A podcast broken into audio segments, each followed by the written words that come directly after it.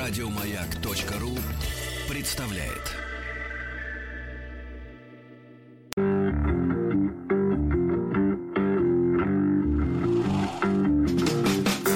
Сергей Стилавин и его друзья.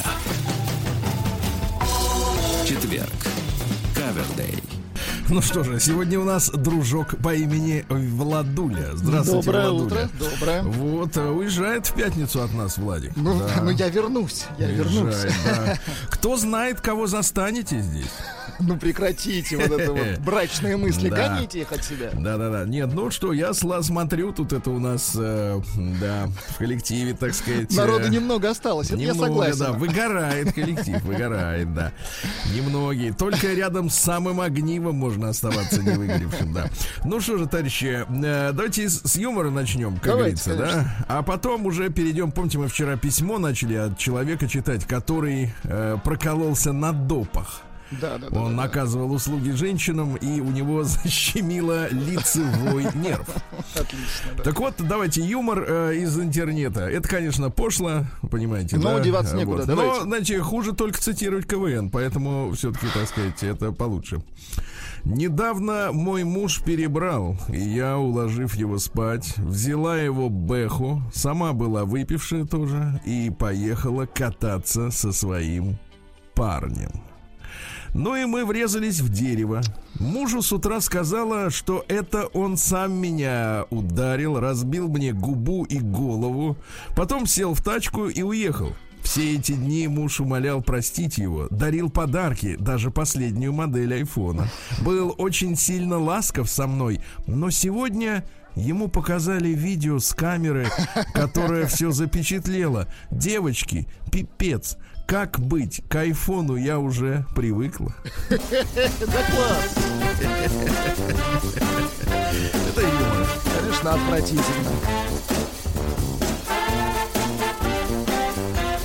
Сергей Стилавин и его друзья.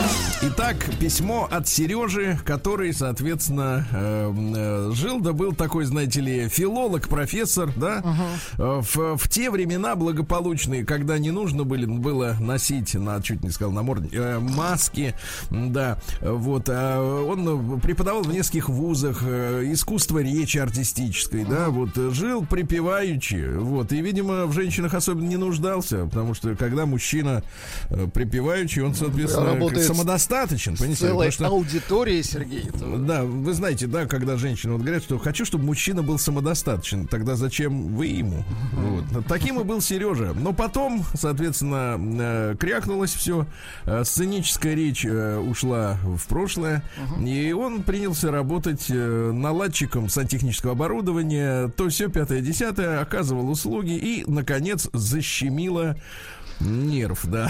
На Да. допах. И вот он, соответственно, да, продолжает свою вахту. Кстати, рубрика «Отщемила назад». Приемная нос. Народный омбудсмен Сергунец. Напомню вам, Владик, как человеку, который быстро перезагружает нейроны. Вот, э, он стал преподавать э, для поступающих в театральный вуз.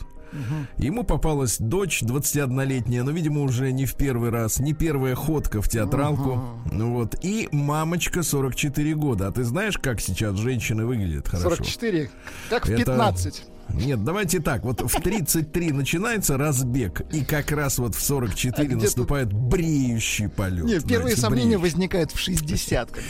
Помните, мы читали как-то тут статистику про птицу какую-то, какой-то орел огромный, который может пролететь, э, не взмахнув ни разу крылом 160 километров. То есть вот это и есть оно. На воздушных потоках держится. Да-да-да, парит над э, землей, да. Как на дельтаплане э, этот Леонтьев. Так вот, репетиции шли очень хорошо. Абитуриентка была целеустремленной. А, тут э, наш Сережа прокалывается. Он говорит, что, э, значит, мужа у мамы нет, да и мне всего лишь, теперь внимание, 49.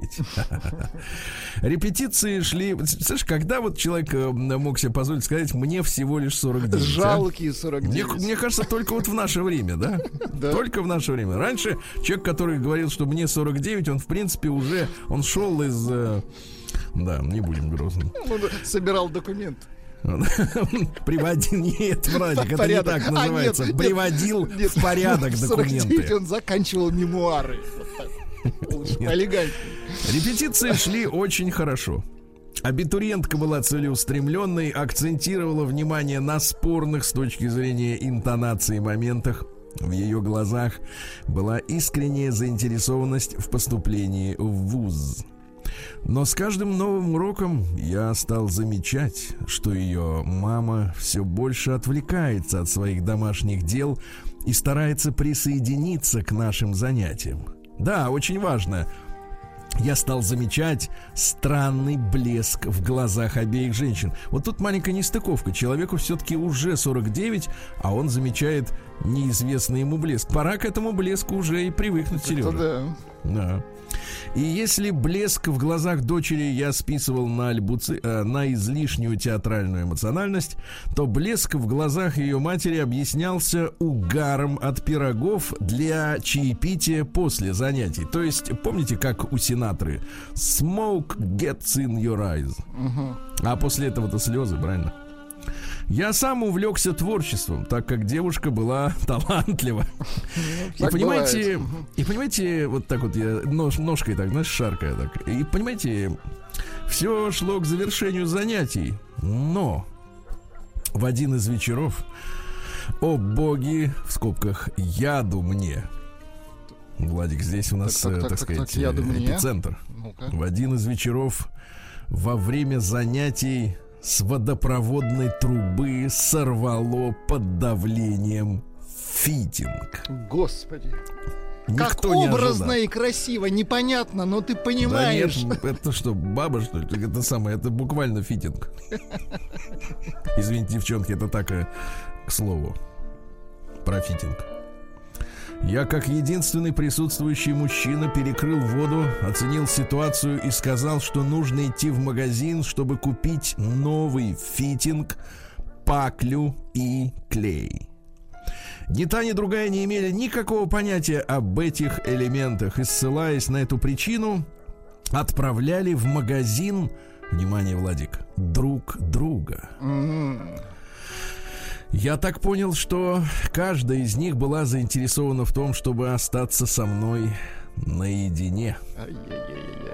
Представляешь, что может купить женщина, которую отправили за пакли? Она может купить все, что угодно, кроме Нет, ну вот- пакля. Вас когда-нибудь посылали в детстве за женскими товарами?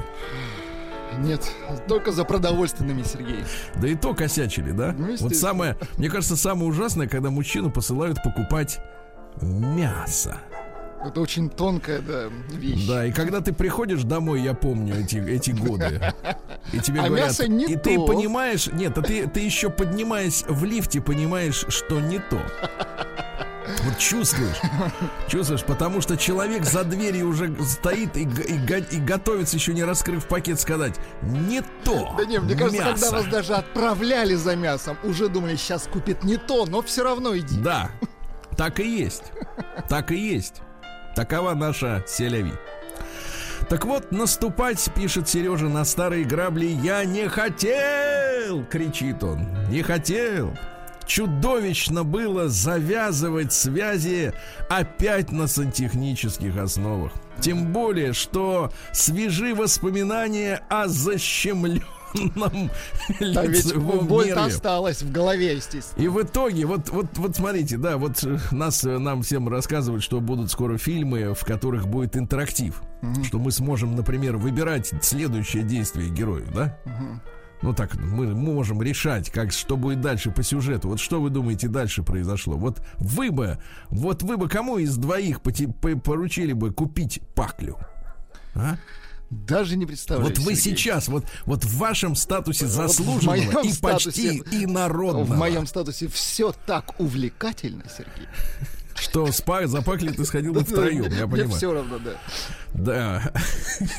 Эх ты, потерял прыть. Так вот, в общем, финал, конечно, постыдный.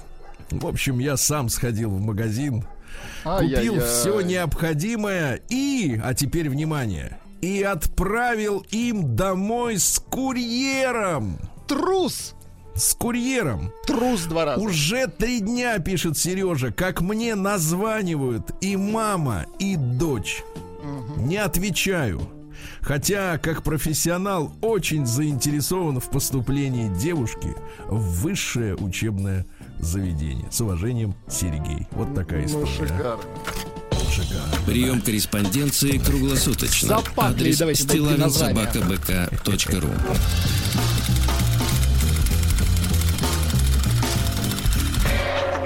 Фамилия Стилавин 2 Л. Но видите ли, какая вещь, Владуля? Конечно, написано увлекательно и хорошо, чувствуется филологическое, да? Но ведь какое, какое отличие от классиков нашей литературы? Вот, например, от Бунина, да? Там ведь какая история? Вот э, у нас после прочтения этого сочинения появилась вот обида за него, да? Ощущение, что если бы я бы на его бы месте, да я бы, да? Слушайте, а я понял, почему он не пошел. Ну, Знаете почему? Потому что он вспомнил, представил, вернее, э, чуть-чуть, не чуть-чуть только- в будущее, не-не-не, Да. и подумал, что опять заклинит его, нет, понимаете? нет, это и он, он пишет, но, но тут, понимаешь, тут может с двух сторон коротнуть. И это тоже, и это тоже. двух сторон. То есть не встать, не сесть. Поэтому сам про, про классику, да, вот кла- классики как делают? Они же тоже как бы увлекают вот, да, человека, но не дают ему э, не свергнуться в пучину греха, понимаете? Это точно. Не дают читателю э, вот э, сладострастно, как говорится, начать мысленно наяривать, понимаете, да? Вот, а объясняя, объясняя читателю, что в принципе есть вещи и, так сказать, более высокие, да? А здесь вот такая вот э, низменная, такая вот э, полуэротическая литературка получается, да, такая? Похабненькая достаточно, но увлекательная, Нет, ну, согласен. в- но, в рамках приличия, но, но ищем, ищем все-таки среди, среди наших слушателей дарование, которое может возвыситься над этим всем, Очень да? хорошо. Возвыситься, да. Ну, вот давайте еще один юморок вам прочту, а потом хорошее письмо большое. Значит, юморок следующий. Мужчины, но это мне все присылают, это не я ищу, естественно, это, так сказать, как. Просто людей впечатлил, наших уважаемых слушателей, они делятся радостью, что их впечатлило. Вот, смотрите, прислали. Мужчины, запомните, нет такой идеальной женщины, которая ничего бы никогда не требовала от вас. Даже резиновую надо подкачивать. Какая грязь. Подкачивать. Сергей Стилавин и его Мужчина уже не дует даже. Не то, что не тянет, а не Вуз, дует. вуз. Слушайте, а теперь серьезное письмо хочу вам прочесть. Э, Действительно серьезное. И вы знаете, э, такое вот оно возвышенное, так сказать, оставило у меня чувство после прочтения, да даже уже в середине. Написал это письмо мне Александр из Питера. Вот. э, Ну что ж, давайте приступим, да? Здравствуйте, Сергей. Недавно в нашей семье произошли огромные перемены. Мы удочерили двух девочек. Нам с женой уже за 40, и мы вместе уже 20 лет. Своих детей Бог нам не дал. Я неверующий, но так принято говорить. Но, несмотря на все наши старания и старания врачей, не буду вдаваться в подробности бюрократических препон, что мы повстречали на пути вот к этой ситуации сегодняшней, и перейду к- сразу, сразу же к сути. Девочки очень хорошие. Младший два годика, а старший 12. Они провели больше года в детских домах, притом в разных. С младшей немного проще, она мало что помнит из прошлой жизни и освоилась практически сразу. К тому же мы э, очень часто ее навещали в детском доме, пока готовились документы. А вот старшая помнит все. И это страшно. За два с небольшим года э, у нее умер отец от онкологии. Погиб старший брат, который оберегал ее и младшую сестренку. И на фоне всех этих событий ее биологическая мать, ей страшно будет, привела в дом другого мужика и с ним жила, пока в соседней комнате от рака угасал ее муж. Какая жесть. Потом девочка год жила практически как беспризорница и как могла доставала деньги, чтобы прокормить сестру. Мать и ее сожитель не работали. Девочек кормили соседи, есть еще добрые люди. Потом, конечно, вмешалась опека, суд и вот детский дом. Когда мы их забрали домой, меня поразило, сколько бессильной ярости, надежды и боли в глазах у 12-летнего ребенка. Да, мы все читали статистику сирот и брошенных детей по стране, но это лишь сухие цифры, какая-то абстракция.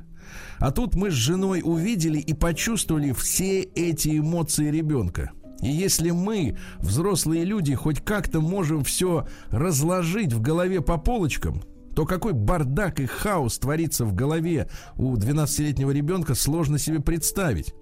Радует только то, что спустя два месяца, которые девчонки уже у нас, мы наконец увидели, что старшая дочь снова потихоньку становится ребенком. Она поняла, что она под защитой, что ее снова кто-то любит. Но я увлекся. Недавно узнали, что их биологическая мать снова родила – родила и ушла из роддома, оставив новорожденного сына там. И вот, собственно, к чему все это я вам, Сергей, написал. Порой от такой несправедливости в жизни так злость берет, что хоть плачь. Одни люди живут, скажем так, правильно, стремятся родить, воспитать детей, но им это не дано. И тут же рядом живет вот такая мама, которая выплевывает из себя детей как тостер, и тут же на них забивает.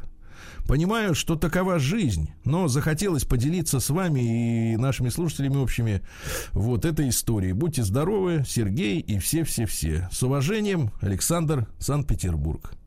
Саша, спасибо. Прием корреспонденции круглосуточно. Адрес стилавинсобакабк.ру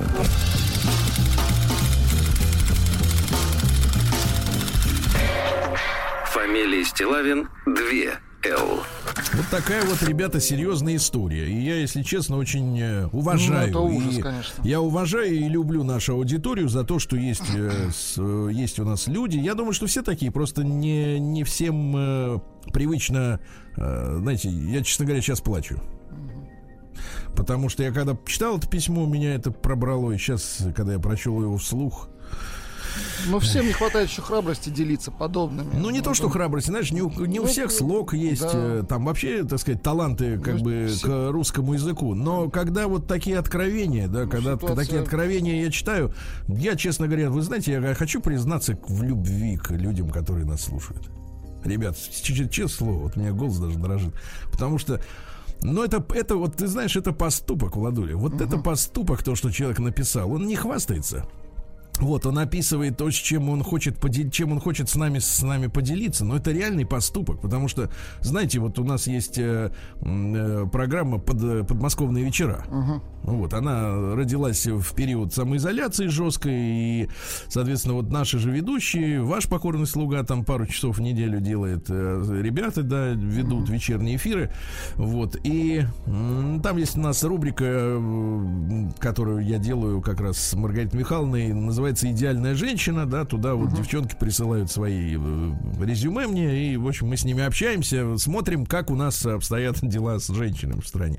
И, знаете, там вот, э, понимаете, я очень сильно не люблю, когда словам придается кривой смысл. Э, Понятным, простым словам. И вот в разговоре с девочкой 35-летней, такой яркой, красивой, ус- целеустремленной, хорошей девчонкой, вот она упомянула, что вот хо- хочется найти ей мужчину, который способен на поступки.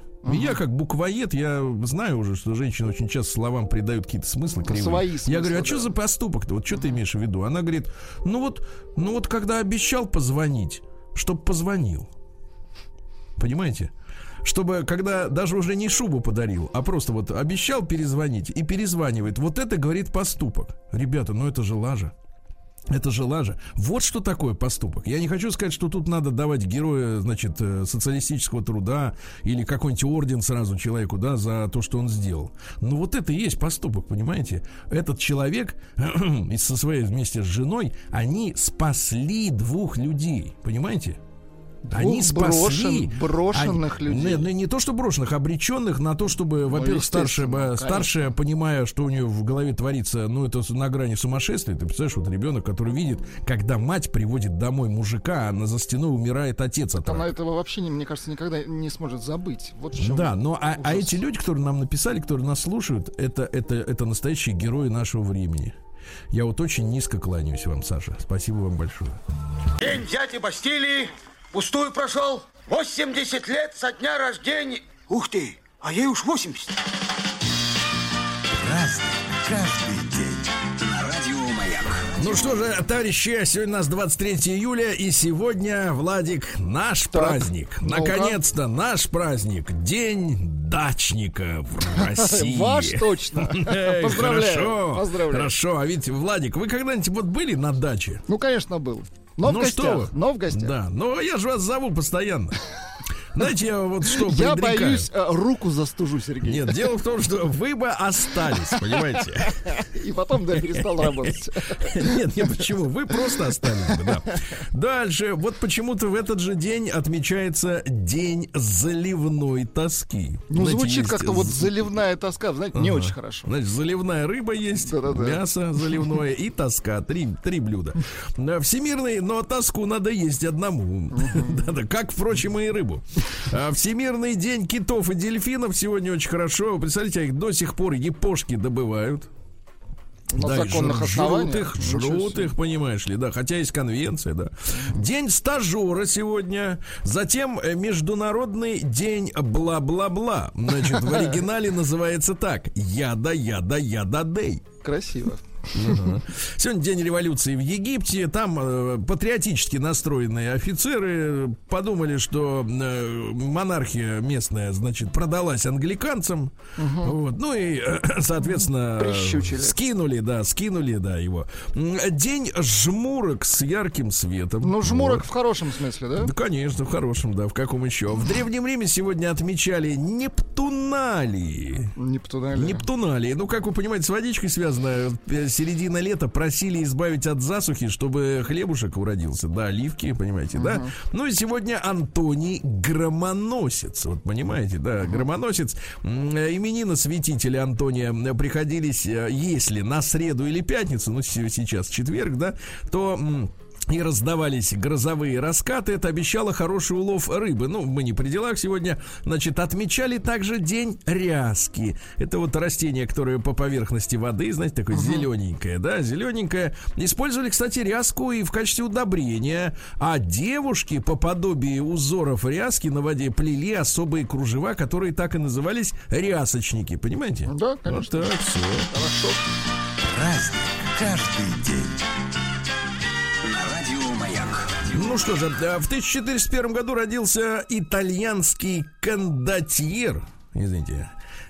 Не гондольер? Значит, нет, кондотьер это значит командующий наемников. Угу. То есть есть армия, так сказать, а, а есть наемники, понимаете, За да? деньги. Вот. Франческо Сфорца, да, который захватил власть в Миланской республике, поскольку у него были наемники, естественно, да, провозгласился местным герцогом, хотя сам был из крестьян, да, вот, и прозвище вообще папаши было фамилия Аттендоло, почти что Аттенбура, угу. вот, а, а кличка Сфорца у него была итальянская сфорцаре. Это одолевать силой. Uh-huh. Ну, то есть брать нахер это, понимаешь, Он да? так и брал. Ну uh-huh. и, короче говоря, вот, э, что там с Форца-то? Там и э, дом есть, понимаешь ли, да? Он вошел в историю как покровитель поэтов, ученых и художников, да? Неплохо. Ну и вот, э, собственно говоря, вот этот дворец с Форца с зубцами характерными, в принципе, он скопировал с нашего Кремля, вы знаете, да? Ну, то есть, если посмотреть на две фотографии, вот, вот его дворец и Кремль, да? Зубчики одинаковые. Зубчики хорошо бы забрать, конечно. Зубчики надо это потребовать, чтобы убрали. Права, но это... Конечно, конечно, все-таки все-таки на сто лет позже. Да, в 1687 году, шутка, в Париж прибыло первое русское посольство, а в 1714 Михаил Илларионович Воронцов родился. Это наш и граф, и видный э, деятель времен Елизаветы. Вот чем, э, чем прославился. Э, говорят, что о нем отзывались как о честном человеке, который одновременно получал деньги от иностранных дворов.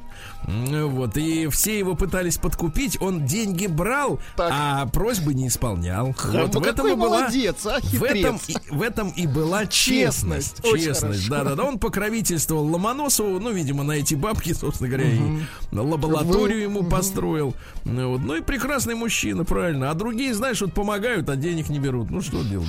А в 1792 году Петр Андреевич Вяземский, наш князь и поэт, э, вот, ну что же, э, приобрел, э, так сказать, его папаша, значит, подмосковное село Астафьево вместе с людьми. Ну, так вместе с принято было, людьми, конечно. Да-да-да. А Музей, кстати, сейчас там находится русский Парнас. Парнас, да.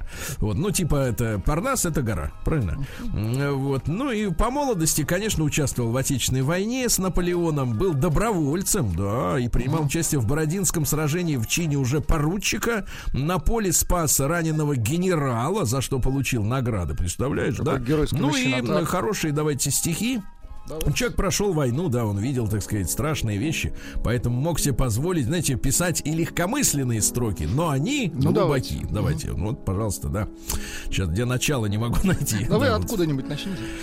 Да, мне грустно на тебя смотря, твоя не верится мне радость, и розами твоя увенчанная младость есть дня холодного блестящая заря. Нет прозаического счастья для поэтической души, поэзии любви дни наши хороши, а ты чужда ее святого сладострастия. Нет, нет, он не любим тобой. Нет, нет, любить его не сможешь. В стихи спорные одно движение вложишь, с фальшивым верный звук сольешь согласный строй. Насильством хитрого искусства стесненное творит природа чудеса, но не позволят небеса, чтоб предрассудков власть уравнивала чувства. А? Хорошо.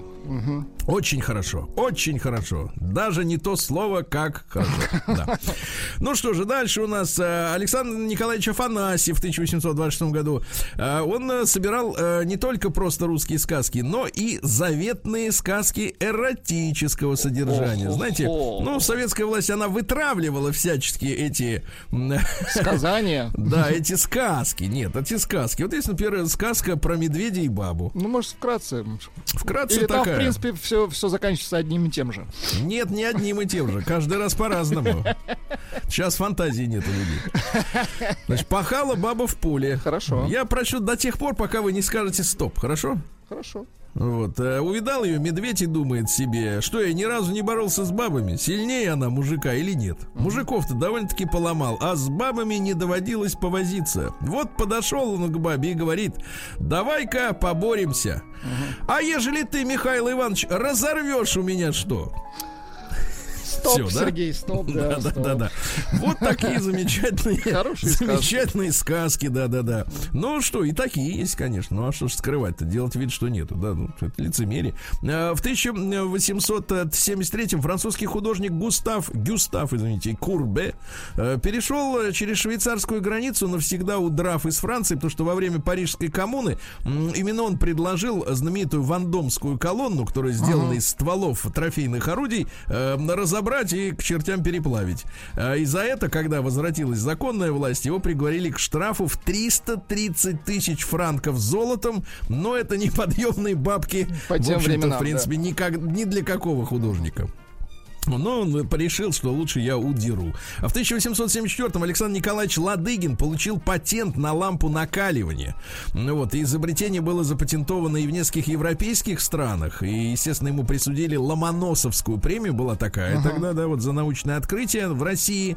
Ну и на всякий случай, друзья мои, вот э, еще раз, лишний раз доказательство того, что разговоры о чрезвычайной отсталости, об африканскости России, да, но они как не выдерживают, честно говоря, критики, потому что, ну, э, ведь научное изобретение это с- с- следствие не каких-то отдельных гениев, да, а некой индустрии. Неких лабораторий, правильно, неких знаний. И да, страна была крестьянской, но наука-то развивалась очень хорошо. Достаточно вспомнить Зворыкина, правильно, с его телевидением.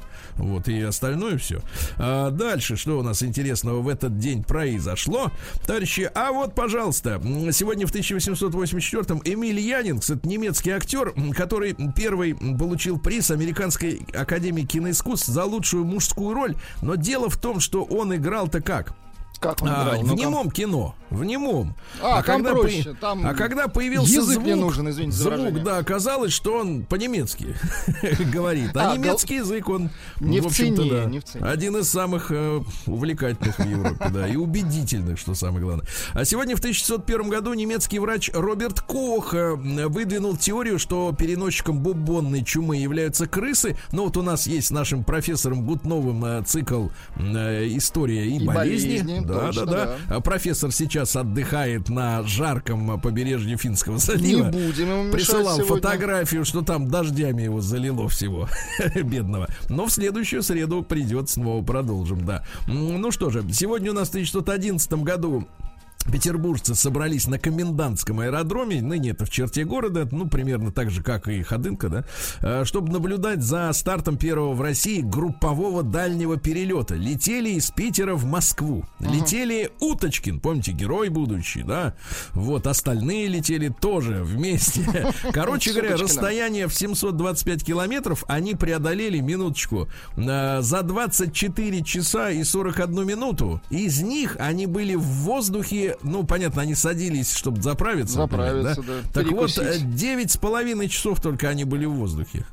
Ну, равно- подготовка самолета, техобслуживание, Да, да, да. это серьезно. Вот. Ну и сегодня в 1915 году замечательный наш поэт, э, я многие-многие любимые песни э, родились благодаря ему, Михаил Львович Матусовский, да, ну не только подмосковные вечера, конечно, да, э, вот, который является гимном нашей радиостанции. Ну вот я вам стихи прочту, Давайте, послушайте. давайте. Не знаю, может правда, может нет, но ходит слух. В Париже много лет, или под Парижем в маленьком местечке хранится тот, не сделавший осечки, пристреленный дуэльный пистолет, которым он убит на Черной речке.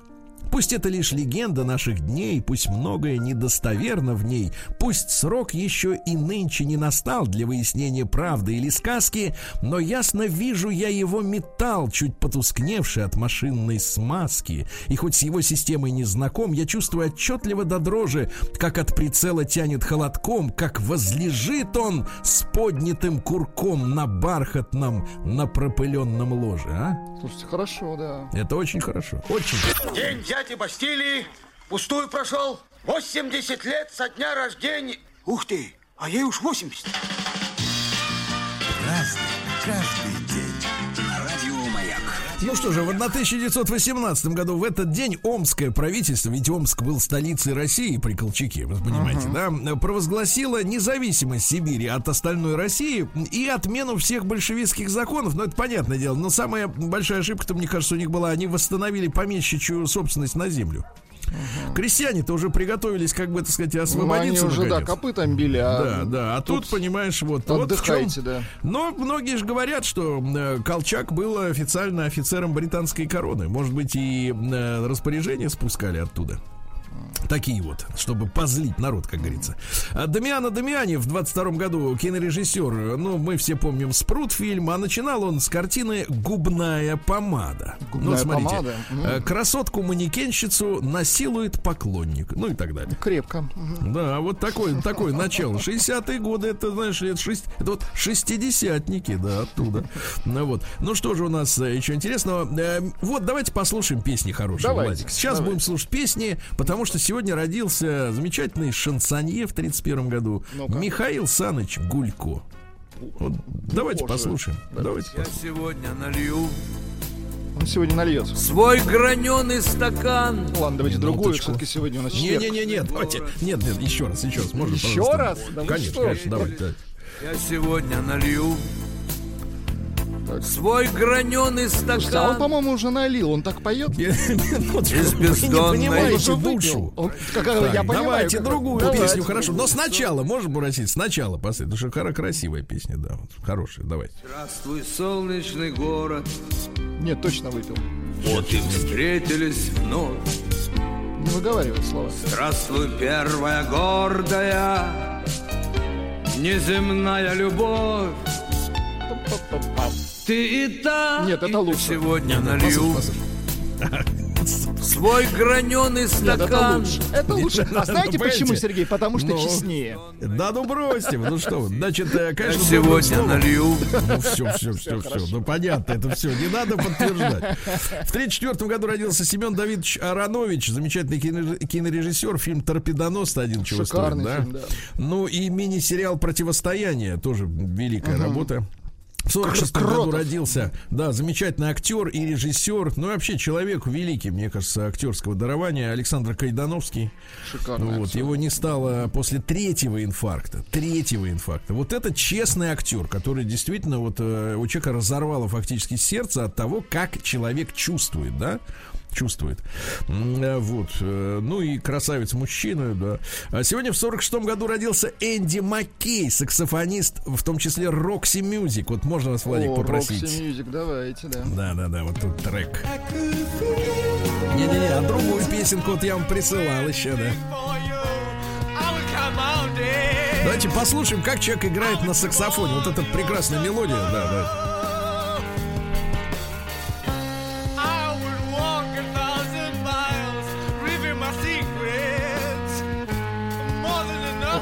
На заднем фоне.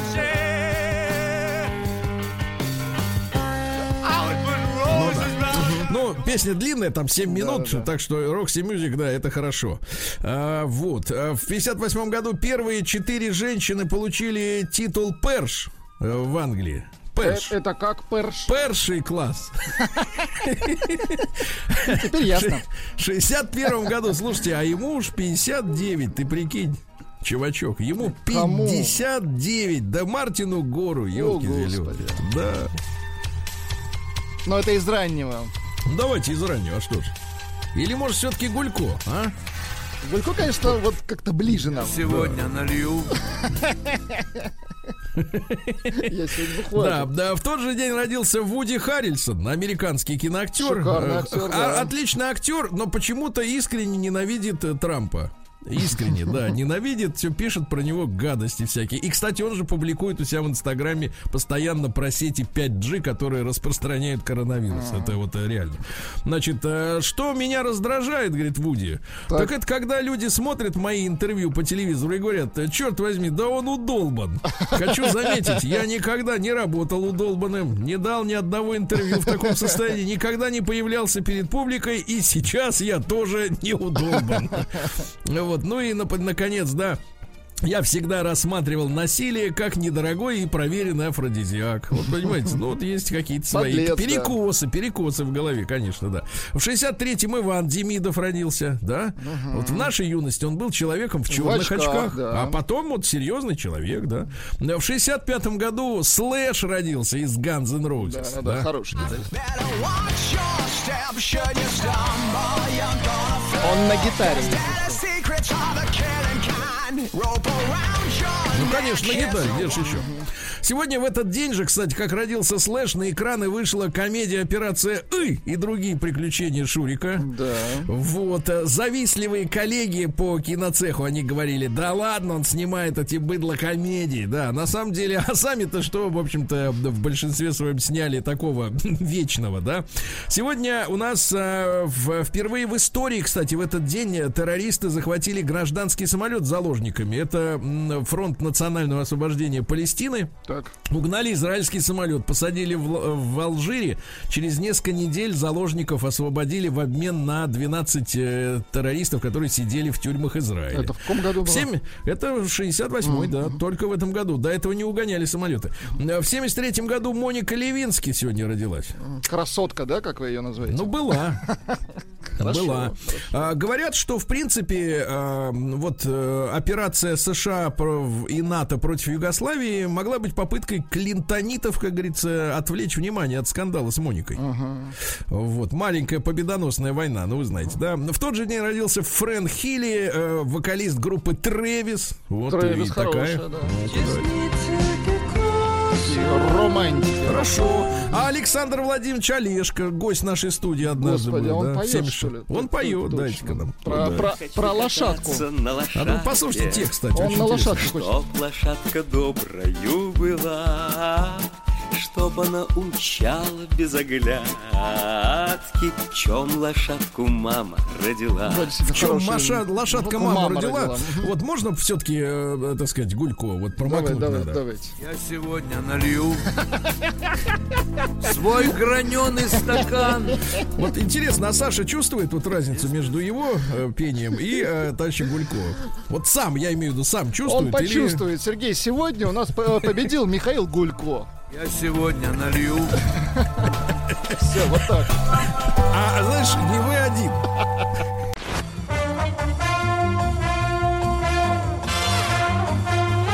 Сергей Стилавин и его друзья. Четверг. Кавердей. Ну что же, четверг, кавердей, какие-то слова. Я не знаю, вообще, ну, как в Омске реагируют на слово кавердей, а? Это что за Плюются. бодяга? Кавердей. Ковердейл.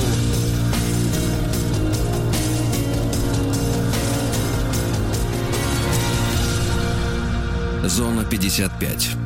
А мечи жалуются на змей длиной до 140 сантиметров, которые набрасываются на котов и собак. Какой Вы ужас. представляете? Ничего Да, да, да, набрасывают. Это у меня, слышите, собака гавкает от змеи. Ну. Значит, змеи вас мало. А бежит от змеи, да. Змеи раз, развелись, вода поднялась, лягушки, все. Ай-яй-яй. Понимаешь, что за дела. Дальше. Омск оказался, вот, Владик, сейчас прошу вас, э, не то чтобы фантазию, а продемонстрируйте мудрость. Омск очень оказался... э, Нет, э, вы постарайтесь, просто надо Давайте. приложить усилия. Потрите себе где-нибудь э, затылок. Придет время патру. Давайте. О. Давайте, давайте. Омск оказался...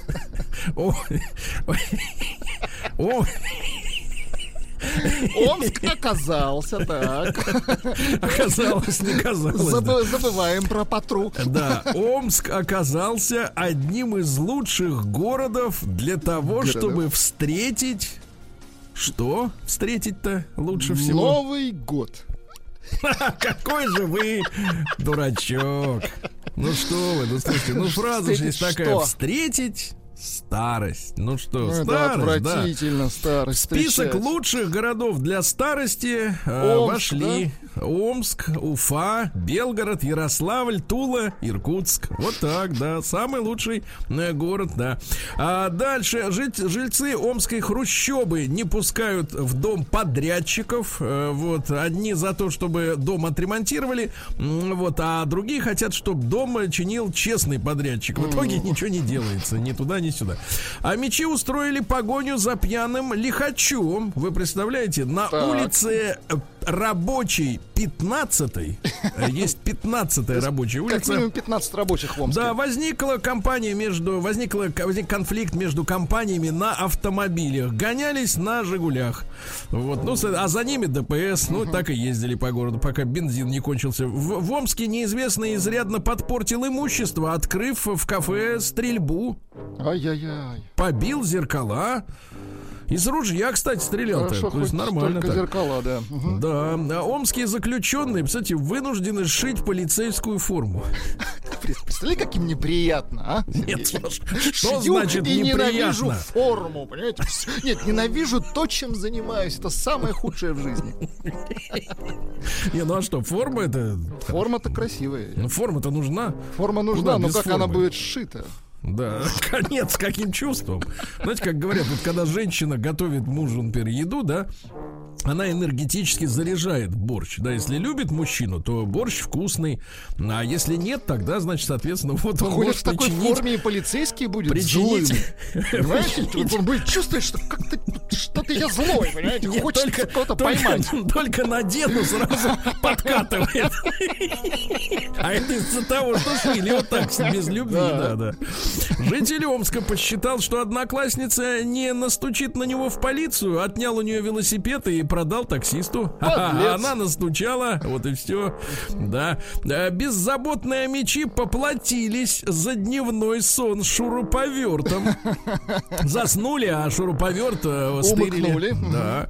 А в Омске инспектора ДПС заметили дым, и водителя, который борется с огнем в своем автомобиле, поспешили на помощь и спасли автомобиль.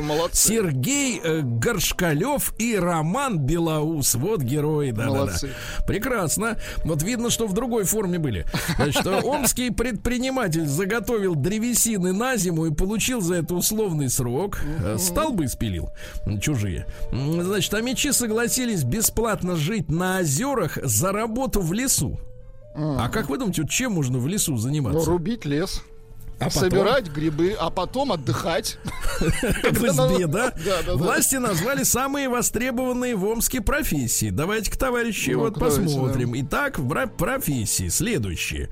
Тракторист, машинист, Хорошая профессия. Механизатор. Да вы не хороший, вы на себя примеряете. Что вы хороший, не хороший. Все хорошее, понятно. Ну. Водитель автомобиля. Тут вы тоже опять пролетаете, да? Ну, зато вы подходите.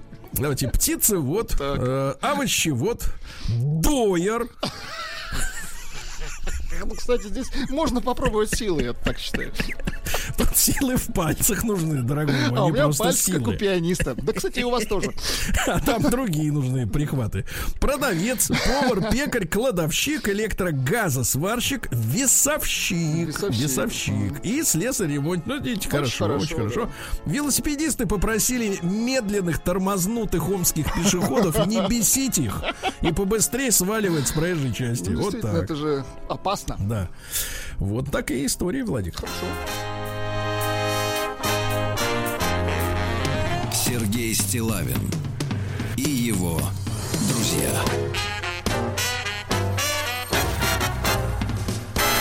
Так, ну что же, э, давайте-ка посмотрим. Э, эксперт э, Букштейн. э, объ- Погодите, Так, погодите. это, уже пол победы. Погодите, погодите. Тут все нормально. Объяснил. Нет, я все-таки вспоминаю про этих самых. Про Дойер. А, Да. А, Ладно. Итак, эксперт Букштейн посоветовал россиян, вернее, объяснил причины не избавляться от городского телефона, который на проводе. Так, почему? Потому что это элемент гражданской обороны. Понимаете? Вот у вас, например, Случись ток. что? Нет, ток вырубится общий 220. телефон будет а работать. телефон будет Ну, кстати, работать, и по нему позвонят люди Да. и скажут, прячьтесь.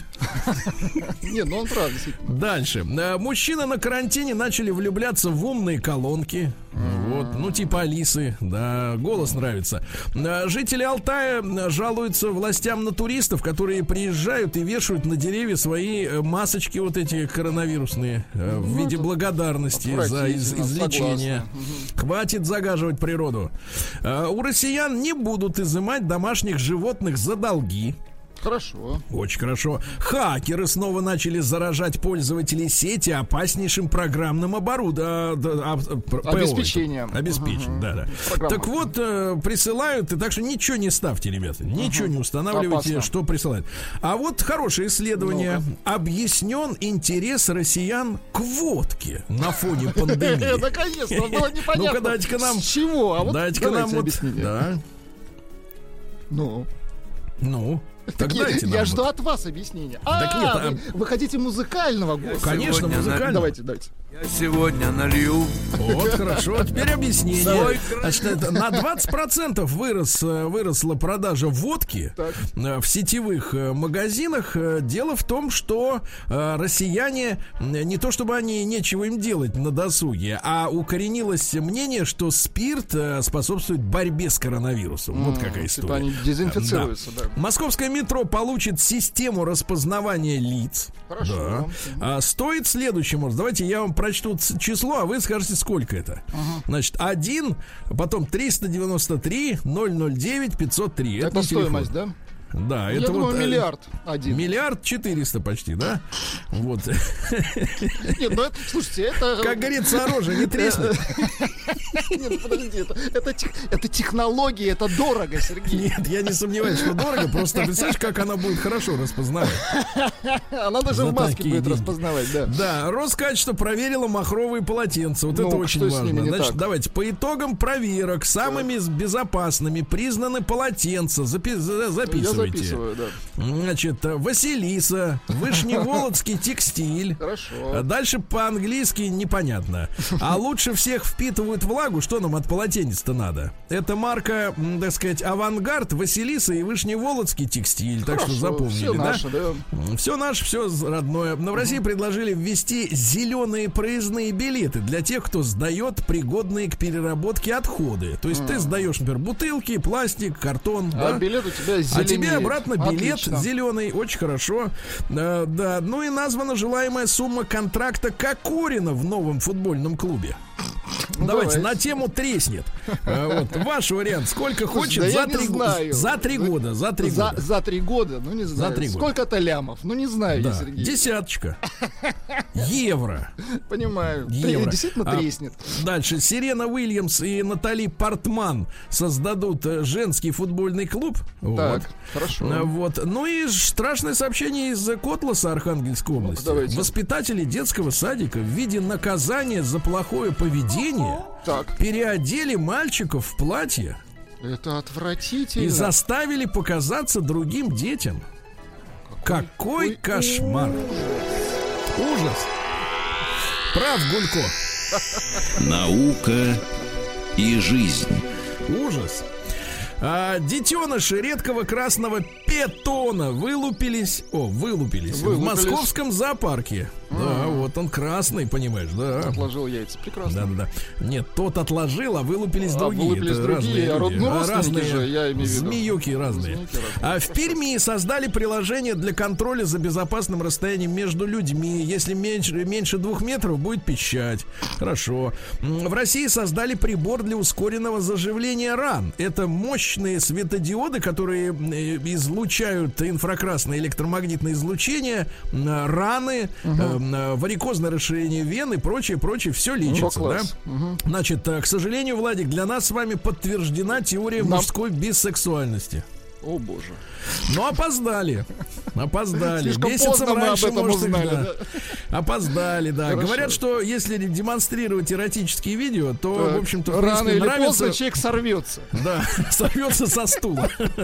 Пойдет Да, биологи провели перепись улиток в Арктике. Пр- Прекрасно. Хорошо, Да, Э, ученые раскрыли способ насытить организм белком долголетия. Ну, чтобы помедленнее, помед... чуть помедленнее, да. Кони, да. Да. А, Паукообразные обезьяны скорректировали размер своей группы для оптимизации поиска фруктов. Молодцы. Вот хорошо. Ну и давайте пару сообщений. Во-первых, эм, в Британии анестезиологов будут э, натаскивать при помощи игры Лего. Ну да. И оказывается, иммунитет человека есть пособник алкоголизма. Я так понял, что чем сильнее иммунитет, Так. тем больше удовольствия человек получает от алкоголя. Как Да. нехорошо-то вышло. Вот Гулько, как он, что он думает? Гулько, давайте вспомним, Давайте. что думает Гулько. Я сегодня налью. Вот, все хорошо. Дальше, дальше поехали. Капитализм. Новости капитализма. Он сегодня Ну, мы, с вами, мы с вами переживали, что девочку за невыполненное школьное задание в Америке взяли в тюрягу. Так вот, суд постановил оставить ее в колонии. О, как так? Она обещала делать домашнее задание, не сделала, и теперь будет сидеть за это в тюрьме. За вот это обман, Америка, за сынок. Да, да, да. Ирландец выиграл в лотерею 50 миллионов евро. Господи, куда ему? Неприятная Дальше. новость. На Украине снимут фильм об украинских казаках-геях. Да класс.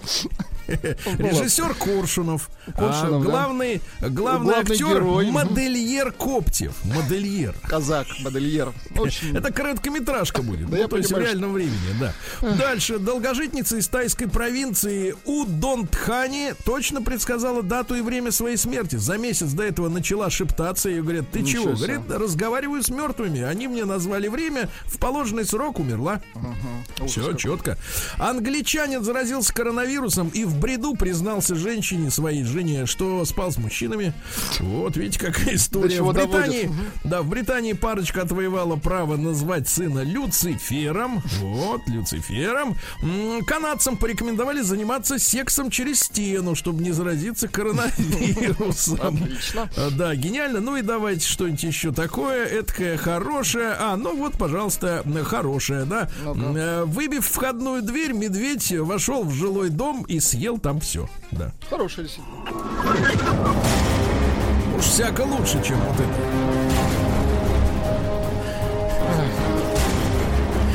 Да успокойтесь, все хорошо. Сегодня налью. Россия криминальная. Смотрю, вас это успокаивает, Ну, да? естественно, у меня хороший иммунитет просто. А в это время, а в это время Дебашир вызвал на кулачный бой полицейских в аэропорту Домодедово. Житель Ставропольщины, да, нанес удары по лицу, то есть первым привин, привин, как-то Э, превентив, при- Превентивный. нет, превентивно, превентивно, А, Проверочное Пере- слово превентить, Сергей. Превентивно, превентивно, превентивно. Училка где ты? В Эранге. Так вот, удары по лицу двум полицейским в столичном аэропорту. э, вот в состоянии сильного алкогольного опьянения, он, видимо, слушал песню. К нему подошли два Сегодня полицейских. налью. Вот, не желая подчиняться их требованиям, он сразу начал их бить. Теперь все. Хотел лететь куда-то отдыхать. Все, теперь не летит. В Беларуси укравшего 2 миллиона э, рублей россиянина нашли в ту же ночь в казино. Хорошо. То есть человек с деньгами куда пошел? В казино. казино. Он сказал, не хватает, надо сделать Казино, больше. Казино, казино. И вот Я сегодня налью. Да. На Урале пьяная старшеклассница катала на машине своих родителей и дружка. Все ездили и веселились, да. Вот, э, что у нас еще? Э, Тревожное сообщение, товарищи. ну давайте. Боковые зеркала украли с машины высокопоставленного чиновника в Москве. Это ж куда, смотрит? А, некуда смотреть. Зеркал нет? Слушайте, а это, очень древняя проблема. Украли с Ауди. Они же дорогие. и- нет, ну понятно, что дорогие. Там есть, есть такая проблема конструктивная, что Так. на некоторых моделях автомобилей винт, который закрепляет их. зеркала, находится снаружи, понимаете? Ну это удобно. Я имею, они, видите, сделали для народа То есть, такую то есть в систему. принципе, это в не для нашего народа сделано, понимаете? Для тех, кто не знает. А у нас люди в курсе. Нет, не человек для оставил- нашего, а машина ну, зарубежная. Оставил машину Audi, наверное, восьмерочку, да, а зеркала там приличные, вот. А у него их...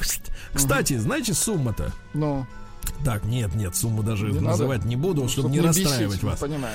Да. А, Вандалы сломали светодиодные качели в, горна... в городском парке Белогорска. Ой, Представляете, диоды сумели сломать. Вы держали в руках диоды Диоды, конечно, Они же держал. Они же маленькие, такие да? хлю- хлюпкие, да. Вот, ну и осторожно Хлипкие. сегодня, товарищи, в Карачаевском районе, там сегодня облава на пешеходов-нарушителей, сообщают нам заранее, да?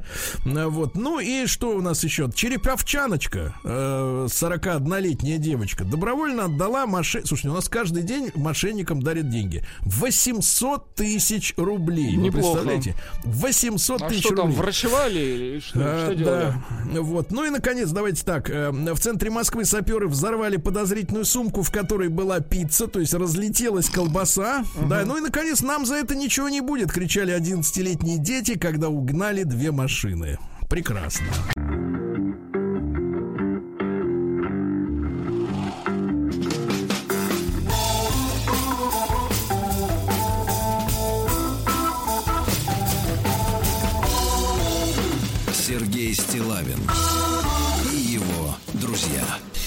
Мои, ну мы тут подумали, и э, я- мне кажется, вот эту тему с, э, э, тему с переодеванием детишек в детском саду надо обсудить с педагогической точки зрения, да? Вот, но дело в том, что все это случилось в городе Котлас Архангельской области еще в марте, еще в марте. Но известно об этом случае стало только сейчас, когда воспитатели детского садика, садик Родничок, хорошее название, в принципе, да, достаточно затасканное, но ничего, э, в виде наказания за хулиганство. Ну, не хотели спать, наверное, или дрались. Ну, что могут делать мальчики в детском саду? Плеваться, ну, не знаю, не хотели. Ну, что-то они делали не так. Короче, их переодели в платье, заставили показаться э, другим детишкам, да, и вот, э, так сказать, э, теперь жалуется Мама одного из наказанных э, жалуется уже, эти, этой жалобой заинтересовались в межрайонной прокуратуре и комитете по образованию. Вроде бы инцидент был исчерпан, но затем э, маме кто-то подбросил э, флешку с файлами камер видеонаблюдения. То есть как Так, это было? До этого дело расследовали со слов, со слов мальчиков. То есть ребята рассказывали, что на них на- надели эти де- девчачьи, дев- девчачьи платья и так далее. Ну, как-то это все, ну, что там дети, да, что они там могут особенно четко сформулировать. И вот попали кадры с э, внутреннего, с камер внутреннего наблюдения. На видео заметно, как двух мальчиков ведут в группу. А, Вот, э, туда же идет заведующая, социальный педагог, еще двое сотрудников. То есть они разработали спецоперацию по борьбе с рецидивистами. Да. Ну вот, и теперь э, в саду объявлена новая проверка. Уже, так сказать, региональный уполномоченный по правам ребенка привлечен к этому делу. Ну и поскольку в нашей аудитории огромное количество родителей, правильно?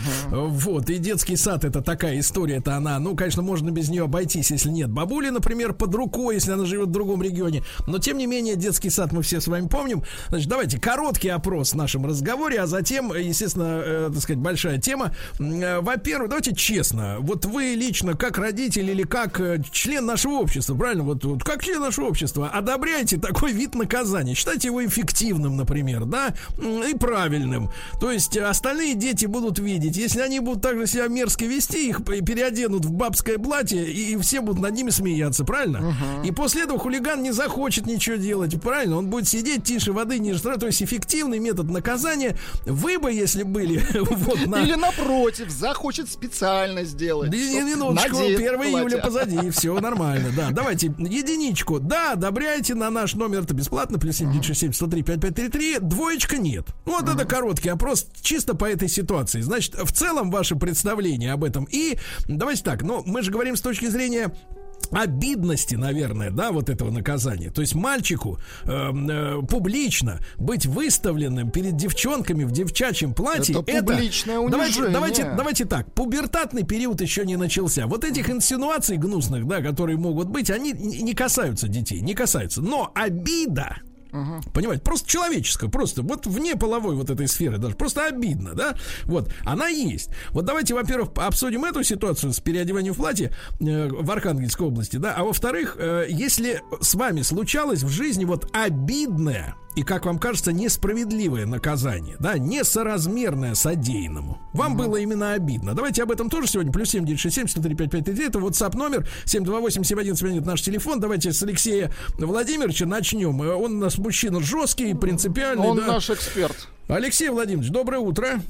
Доброе утречко, Сергей Валерьевич, Владислав Александрович. Так, ну давайте Что вот хочу честно. сказать по Давайте. этому поводу. Я, конечно, Опс. Минуточку. я, конечно, понимаю э, смысл поговорки «не всех идиотов война убила», да? Так. Но мне кажется, ну, я не знаю, но это какой-то ад. Зачем такое насилие над ребенком? Причем, да, Сергей, ты абсолютно прав. Не надо вот там гендерные штуки, дети маленькие еще. Но, человек, но ребенок может обидеться. Обидеться, а, в- а воспитатели, уровень ихнего образования, я скажу так, ну, это подтверждает все. Видимо, в Котласе там специалистов таких много. Не, ну дело не в И- регионе. Слушай, нет, нет, Леша, а было с тобой, вот, может быть, в детском саду или в школе, чтобы Вот я, когда наказание был в было, детском саду... Вот ну, детском саду, несправедливым? Да, несправедливо. ну, скажу так, было наказание, я был хулиганом, в принципе, наверное, я им и остался, Вот, а, так нас никто не переодевал. Меня для, на- для перевоспитания Так. отправили в старшую группу. Чему я, в принципе, был несказанно рад, потому что старшие товарищи... Потому что ты был крупный более- и упитанный, Ты да? чувствовал себя там да, как рыба в воде. А что касается вот этих воспитателей, ну, мне кажется, надо их куда-нибудь отдать, вот этих всех воспитателей, в Старшую какой-то группу, причем таиландский бордель. Понятно. Не, ну это не, не, не, не надо, не надо, все, прекратите, прекратите, прекратите призывать, так сказать, да. Нет, ну мы, мы же гуманисты с вами, мы же за гуманное отношение к, к, к детям и вообще ко всем, правильно? Значит, смотрите, а, ребята, единичка на номер плюс 7967 103 5533, это бесплатно, WhatsApp просто в сообщении цифру 1. Если вы, вы бы вот на месте этих э, преп- преподавателей, воспитателей тоже бы одобрили такой вид наказания, да, вот, ну, что, э, как говорится, исправление с- греха э, позором. Ну, ну, я в условных, э, конечно, категориях. Э, Шутка. Двойка нет, категорически так нельзя с людьми поступать. Э, Если с вами было какое-то несправедливое, да, вот э, такое же обращение, наказание там в детском саду или в школе, э, обидное в первую очередь, да, обидное, расскажите, как это все происходило, ну и ваши комментарии к текучке, к текущему делу. Давайте Валеру послушаем из Югорска. Валерочка, добрый день, доброе утро. Да. Валера, Да, ну, пожалуйста, как вас, так сказать, наказали в свое время несправедливо? Ой, меня, я вот почему-то на всю жизнь запомнил, как меня в один э, лет, наверное, в 9 или в 8 загнали домой. Э, якобы родителям показалось, что я там матерился на улице, хотя этого не было. Ну, я прям помню, что не было. Так. Вот. И для меня это было прям обидно.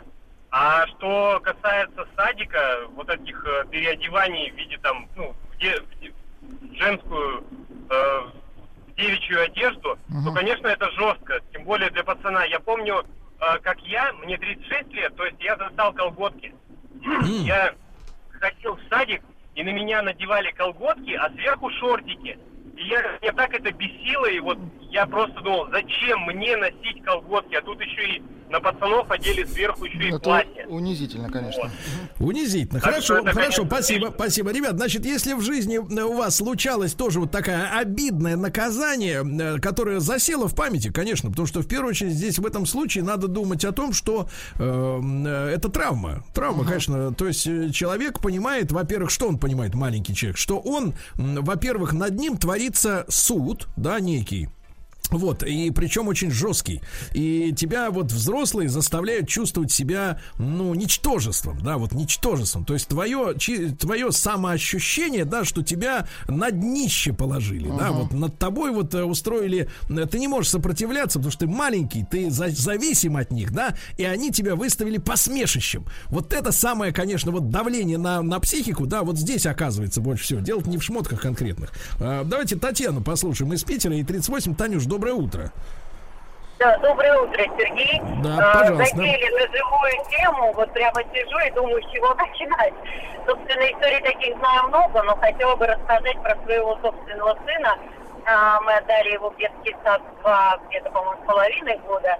И первый случай, когда я забрала его домой и увидела, что у него рука вся синяя, расцарапанная а, от воспитателя. Когда я ей позвонила, она сказала, ну, вы понимаете, он не слушался, мне пришлось его схватить за руку.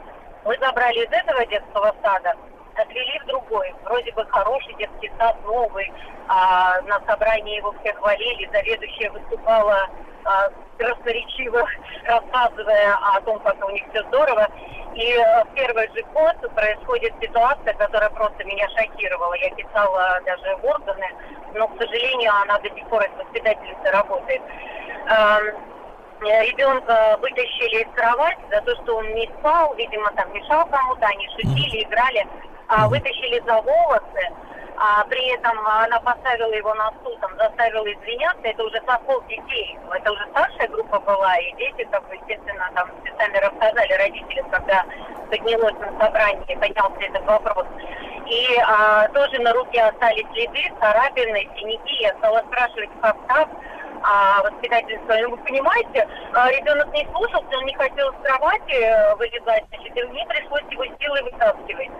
И вы знаете, самое обидное, что никто не извинился, если в первом детском саду еще какие-то извинения принесли, то здесь э, что заведующая молчала, что органы, куда мы Ну, это же приличный Это- детский сад. Да, да, приличный. Там Да, не может быть да, ошибок. да, да. Хорошо, спасибо. Но это вот, это вот скорее история про методы работы, да. Мы все-таки в большей степени об обидном, значит, несправедливом наказании. Я еще раз напомню, что в Архангельской области, в Котласе, э, хулиганов, ну или, ну, не знаю, бузатеров, там, или детей, да. которые как-то провинились, об этом, кстати, в сообщении. Ну, вот у нас журналисты так работают, к сожалению, сути они иногда не то что сути, а детали важные упускают, которые имеют значение, хоть как-то, хоть поясняют картину, ну, неважно. Значит, дети как-то провинились, их переодели в детское платье, в, дет... в, же- в девчоночье платье, вывели перед всеми, все над ними, видимо, ржали. Такие методы воспитания, самодеятельность, да, вряд ли думаю, что в педвузе или в педучилище этому учат. Давайте Диму из Москвы послушаем. Дим, доброе утро.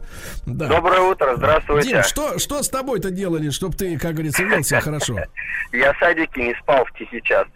И воспитатели ничего хорошего не придумали, они меня постоянно накрывали подушкой. Из этого я сейчас сплю без подушки. Ужас. Слушайте, а Ну, по текущей ситуации что думаете? Вот э, такой метод наказания эффективный? Я считаю, нет, это унижение. Это унижение. Я все-таки думаю, что у ребенка, хоть он и маленький, но иногда э, в памяти остается это все. Да, И во взрослой остается. жизни- И самое главное, это чувство собственного достоинства, я согласен.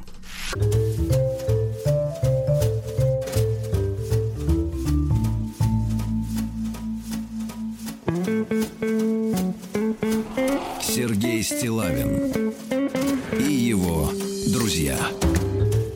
Ну что ж, друзья мои, э, мартовский, мартовский такой эпизод, который произошел в Архангельской области, в городе Котлас, э, докатился до федеральных СМИ, потому что э, в детском саду местном парней, мальчишек маленьких, господи, каких парней, там переодели в женское платье в, воспитательных целях, а потом откуда-то взялась видеозапись, она попала в руки маме одного из мальчишек, и, соответственно, вот началось разбирательство с участием, в том числе и прокуратуры. И я читаю ваши сообщения, ребята, некоторые из них просто э, опасно читать. Не то, что опасно, но они как бы вот... э, Они э, жесткие, да. Они рождают, рождают негатив, негатив. Но вот один я вам прочту. Значит, из, Ниж- из Нижнего Новгорода.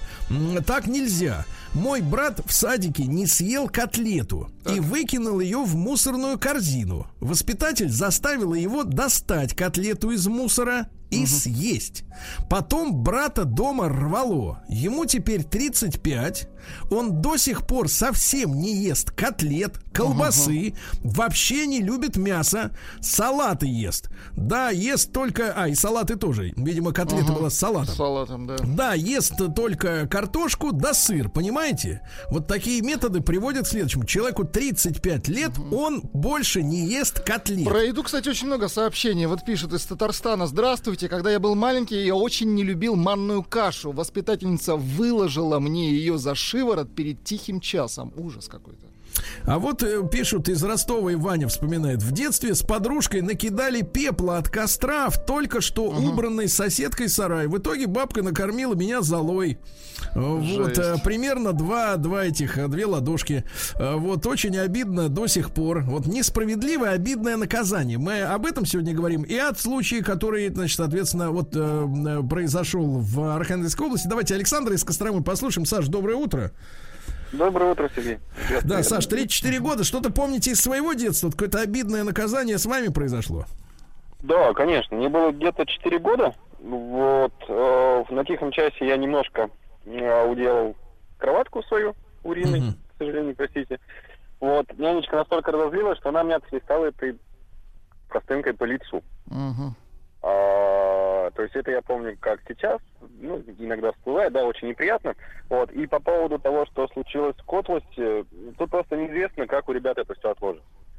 А, и как дальше они будут вспоминать этот свой случай, да? И, Вы лично, может, будут вот вы, вы лично девушкам. справились с этими... Вы, вы, вы, Саш, справились с этими переживаниями к, 30 к 34 А, годам? На самом деле, не могу сказать, но у меня почему-то на всю жизнь отложилась ненависть к младшему медицинскому персоналу, вот, к Понятно. нянечкам, санитарочкам. Я их боюсь, честно.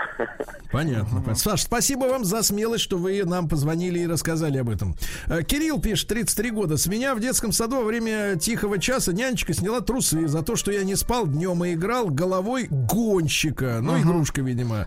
А после сна заправлял кровать голой в присутствии других детей. Слушайте, я Ну, смотрю, а, я смотрю вообще, я, я смотрю, в принципе, по, по- вот по фан- фантазии там работают, да, вот таких в ограниченных, как говорится, пространствах. Вот да, человек вот в садик ходил в, в Харькове. Одна воспиталка за шалости раздевала до гола, опять же, и ставила на подоконник. Садик был в центре города, на минуточку. Артем 44 годика уже. Давайте Сашу из Петрозаводска послушаем. Александр, доброе утро.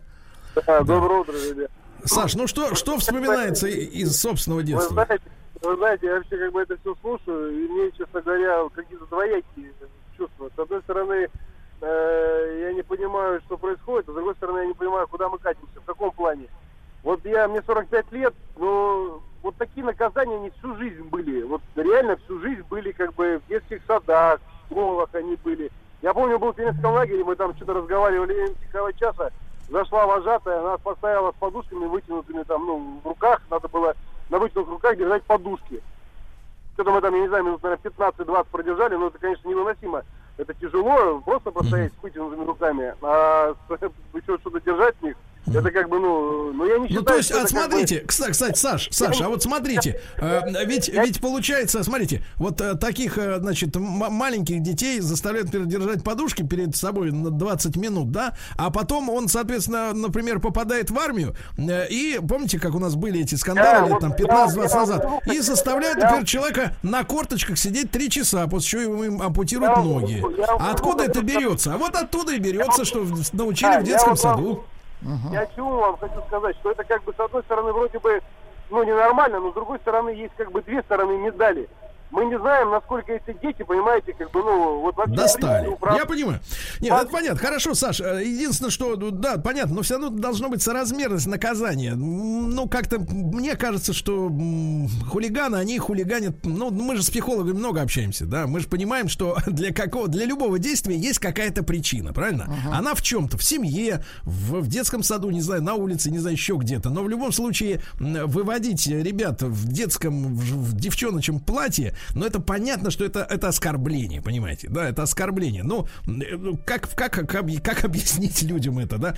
Ну, вот. А, вот. А вот мне обидно. Ничего не делал никому. Не крал, не убивал. А посадили на 4 года, пишет Женя 42 из Красноярска. Да вот, вот видите, сма- обидно до сих пор сидел в 2000-х. Вот, Из. Республики Карелия следующая методика. Нянечка грозилась отрезать язык, так как сказал плохое слово. Взяла за за руку, повела на кухню, взяла нож в руку. Очень страшно было. Женя Петрозаводск. Да, и каждый этот шаг, мне кажется, у ребенка он потом в памяти Ну, оста- конечно, он остается, он же будет всю жизнь об этом помнить. Вот э, Достоевского, помните, расстреливали? Э, Он после этого, так сказать, писать начал Стал хорошо. человеком. Да, от Саши, э, Алексей, простите, из Бала- Балашихи. Послушаем. Леш, доброе утро.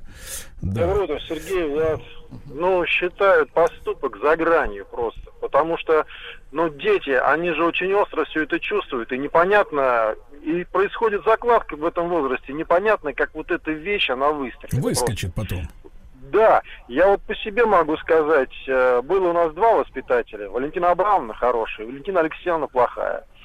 А вот. Ну, наказания были такие. С меня снимали майку, просто ставили. Ну, это было действительно запоминающее событие. Плюс а, любимая присказка была «мрязь», отвернулся мордой к стенке. Вот после этого, я считаю, я вот сейчас очень негативно отношусь, если меня кто-то оскорбляет. Были случаи, начальство прям Ну Да, получало. Леш, спасибо. Вот, спасибо. Лена вспоминает, она наша ровесница. Кто не спал, того пеленали туго в одеяло, ставили на край раскладушки и опрокидывали на нее. Было не унизительно, но очень страшно, что человек связанный падает назад, понимаете, да? В общем, ребята, я, я скажу так, сотни сообщений сегодня, в которых э, содержатся истории о несправедливом наказании. 94,29% не одобряют то, что произошло в Котласе. Есть о чем задуматься и чем заняться прокуратуре, правильно?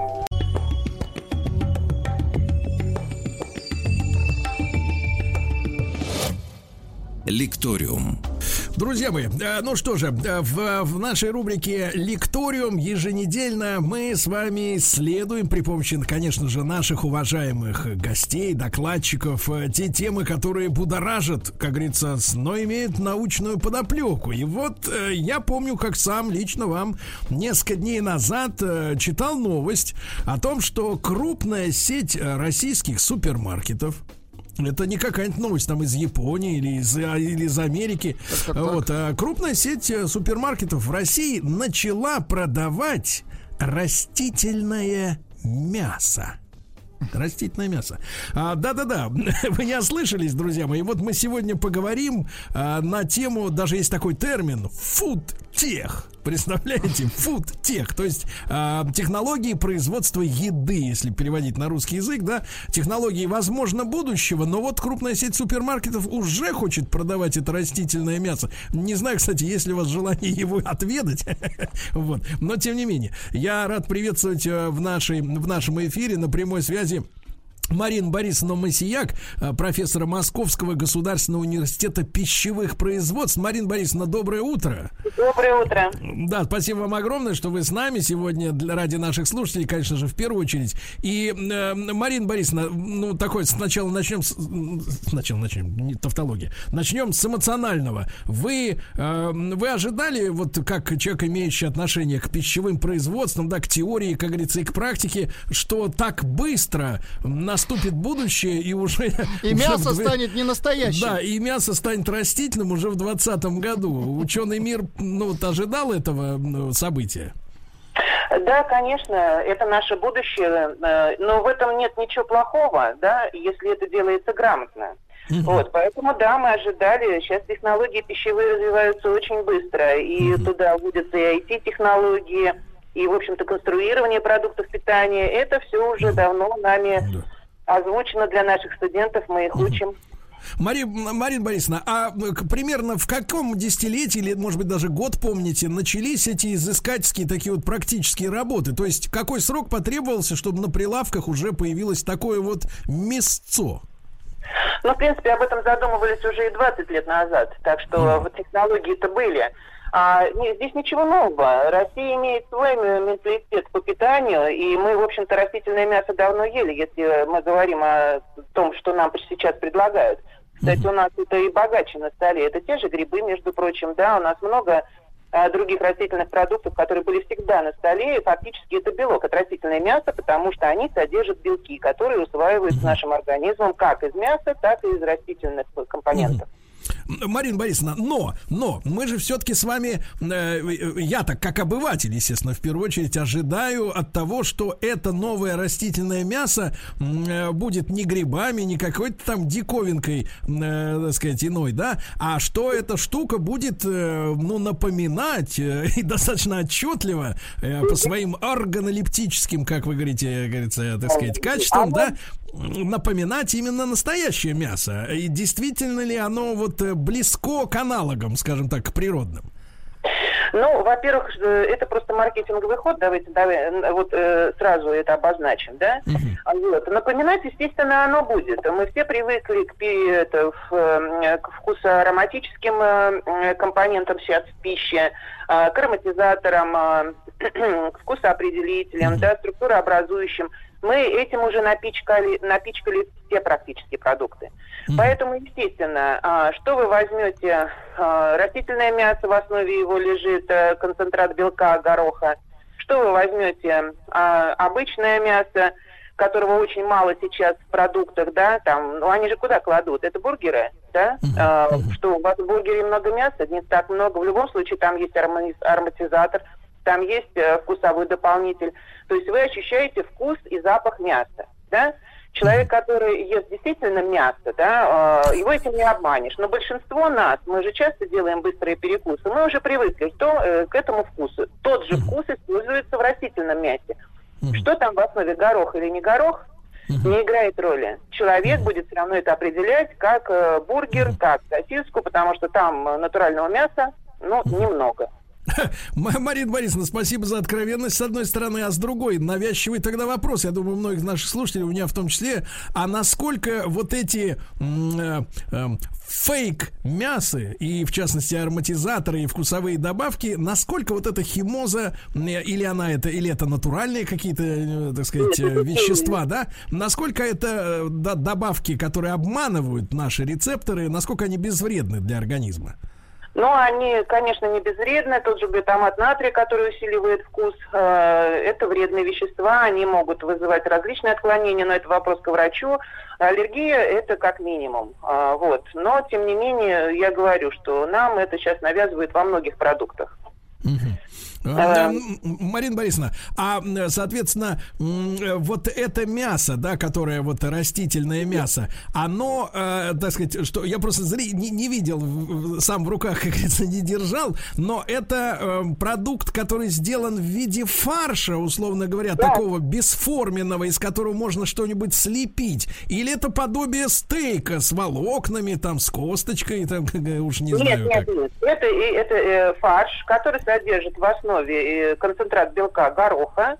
Ага. Вот, э, там же есть еще крахмал, как в любых э, бургерах, сосисках, колбасах и всего остального. Там э, разные добавки в виде там кто-то использует дрожжи, кто-то использует там другие компоненты. Вот. Чем они хвастаются? Что там больше белка по процентному составу. Но мы должны не забывать еще усвояемость. Усвояемость белка гороха в два раза ниже человеческим организмом чем говядина, свинина и других э, птиц, например. Mm-hmm. Вот, поэтому э, это чисто маркетинг, да, написать, что здесь в два раза больше белка, например, найти на, на упаковке. Стоят mm-hmm. они почему-то гораздо дороже, они стоят две, две котлеты около 300 рублей. А вот. обычные такие же котлеты сколько бы стоили? Ну, по-разному, в зависимости, ну, ну, не 300, там можно купить и за 200 рублей, за 150, в зависимости от того, что вам туда положили, какое количество мяса. Но, э, опять, там же тот же крахмал, то есть весь состав практически повторяется с ароматизаторами и э, вкусовыми добавками другими. А, тем не менее, в основе вместо мяса лежит вот этот вот концентрат белка гороха. А что происходит э, с той, э, грубо говоря, половиной котлеты, которая не усваивается ввиду того, что она из гороха? А, здесь раз возможные, да, в зависимости, конечно, от индивидуального организма, да, если это спортсмен, может быть, это все-таки как-то, ну, крахмал-то будет усваиваться в любом случае, как углевод. Uh-huh. Вот. А, есть компоненты, которые вообще не усваиваются, они просто проходят через наш организм, а многие это будут откладываться там в жиры и еще какие-то неприятности наши. Ну, то есть, и может речь идти и о зашлаковании кишечника, например, если... Ну, естественно, да. Но, в принципе, я говорю, что мы зашлаковываем не только гороховыми концентратами. Угу. А крахмал это, соответственно, то, что мы очень не любим в картошке, да, от которой, вот говорят, люди пухнут от картофеля. А, в картофеле содержится много, это натуральный продукт, э, минералов и витаминов, которые нам необходимы. Но есть и крахмал, правильно? Вот э, так. Да, я, это я обычный понимаю. углевод, да, э, который угу. дает нам глюкозу. Марина Борисовна, а все-таки вот вы употребили уже не один раз слово пиар, да, какая-то вот такая составляющая маркетологическая.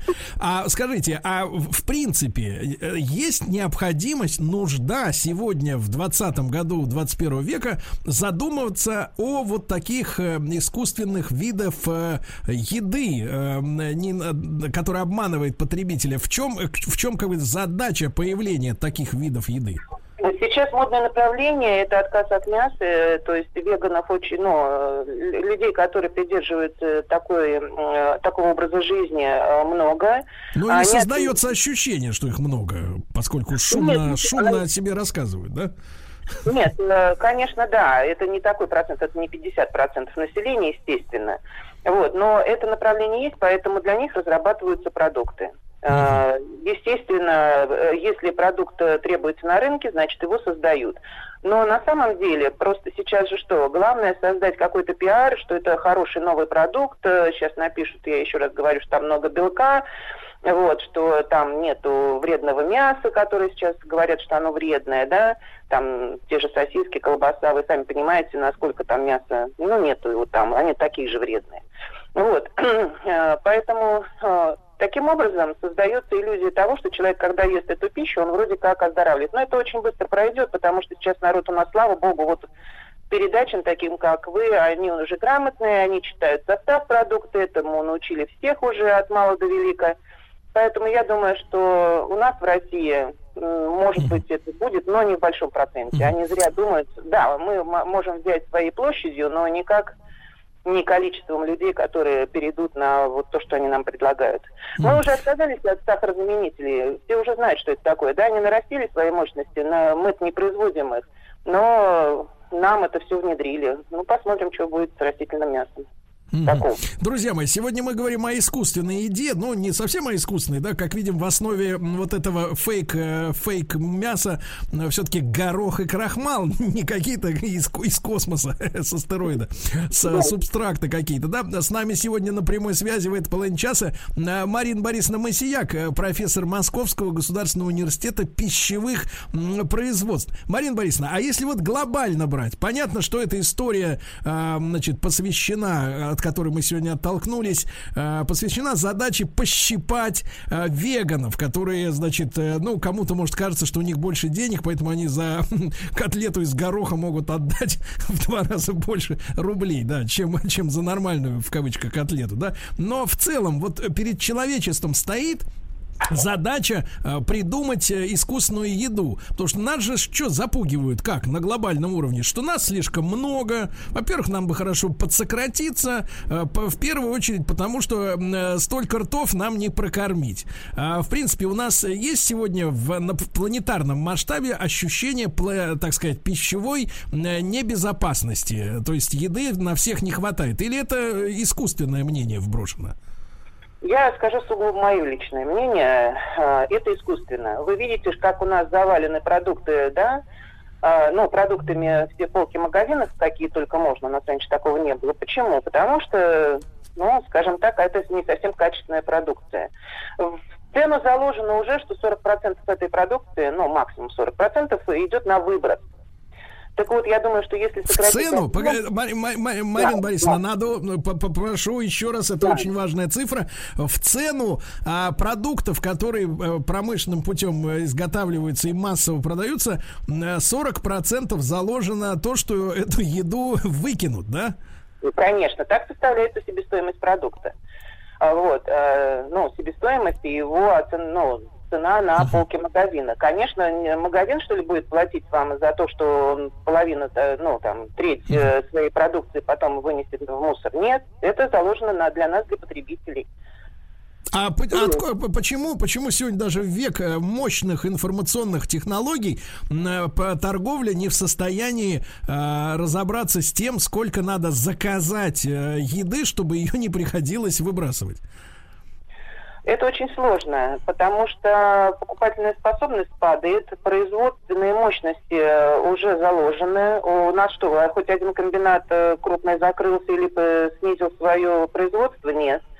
Вот, поэтому вот эта вот несогласованность, э, я считаю, что она все равно видна. Мы же видим потом, что продают там два, ну, два продукта плюс один, один плюс один, вот эти вот вещи Акции. для того, чтобы угу. ушло с полки. Угу.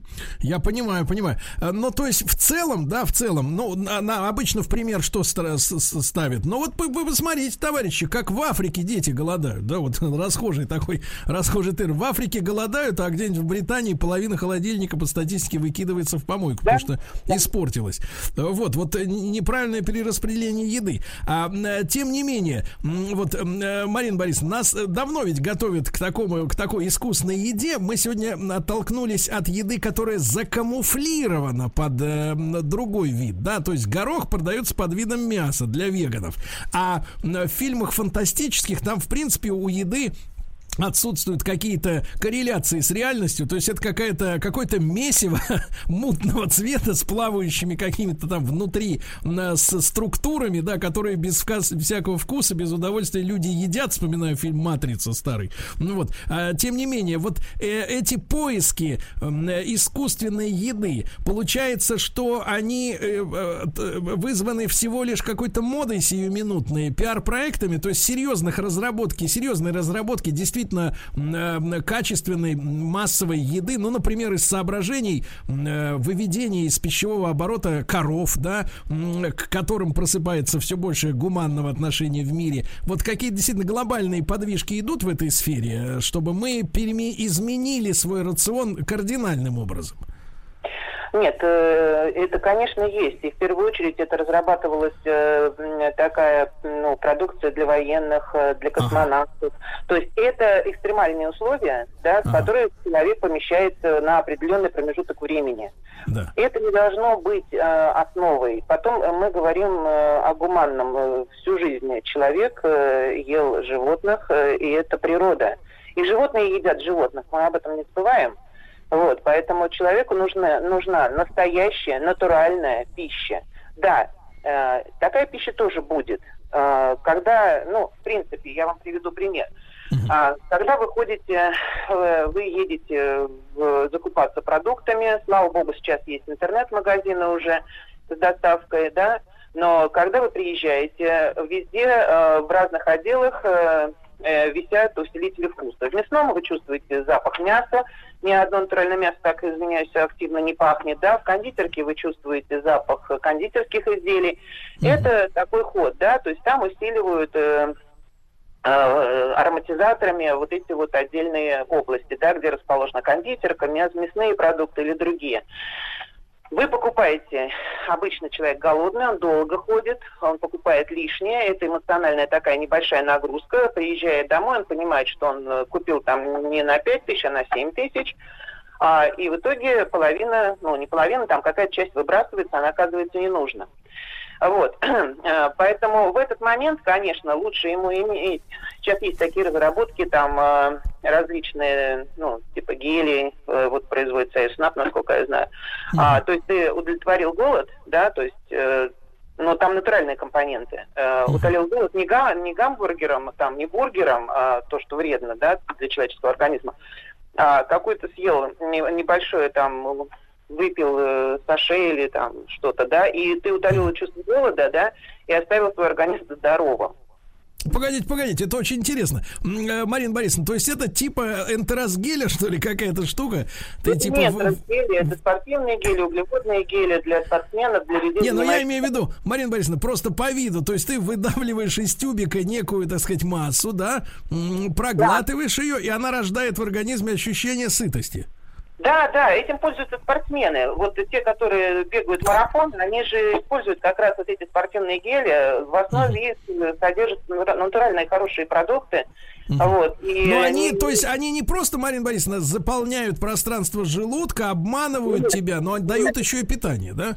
Конечно, там минералы, там витамины, там сбалансированные углеводы э, разные, причем и длинные, и короткие. И человек не, не испытывает э, чувства. Это, это не газированный напиток, извиняюсь. Марина Борисовна, короткий, короткий заключительный вопрос. А все-таки вот всякие рода БАДы, да, там омега-369 и прочие-прочие витаминные вот эти все группы, они способны в массе своей э, заменить человеку те микроэлементы, которые в мясе содержатся? Или мы обречены есть мясо, потому что невозможно восполнить этот запас?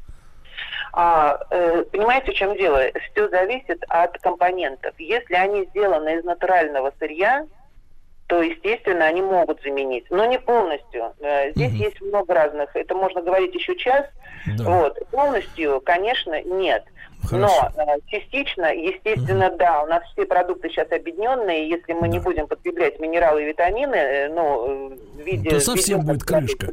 Марина То, Борисовна, да. а- а замечательно, замечательно, э, так сказать, э, разобрались э, с вашей помощью. Марина Борисовна Моисеяк, профессор Московского государственного университета пищевых продуктов. И после новостей мы продолжим эту тему, друзья мои. Напомню, появилось растительное мясо в крупной сети супермаркетов.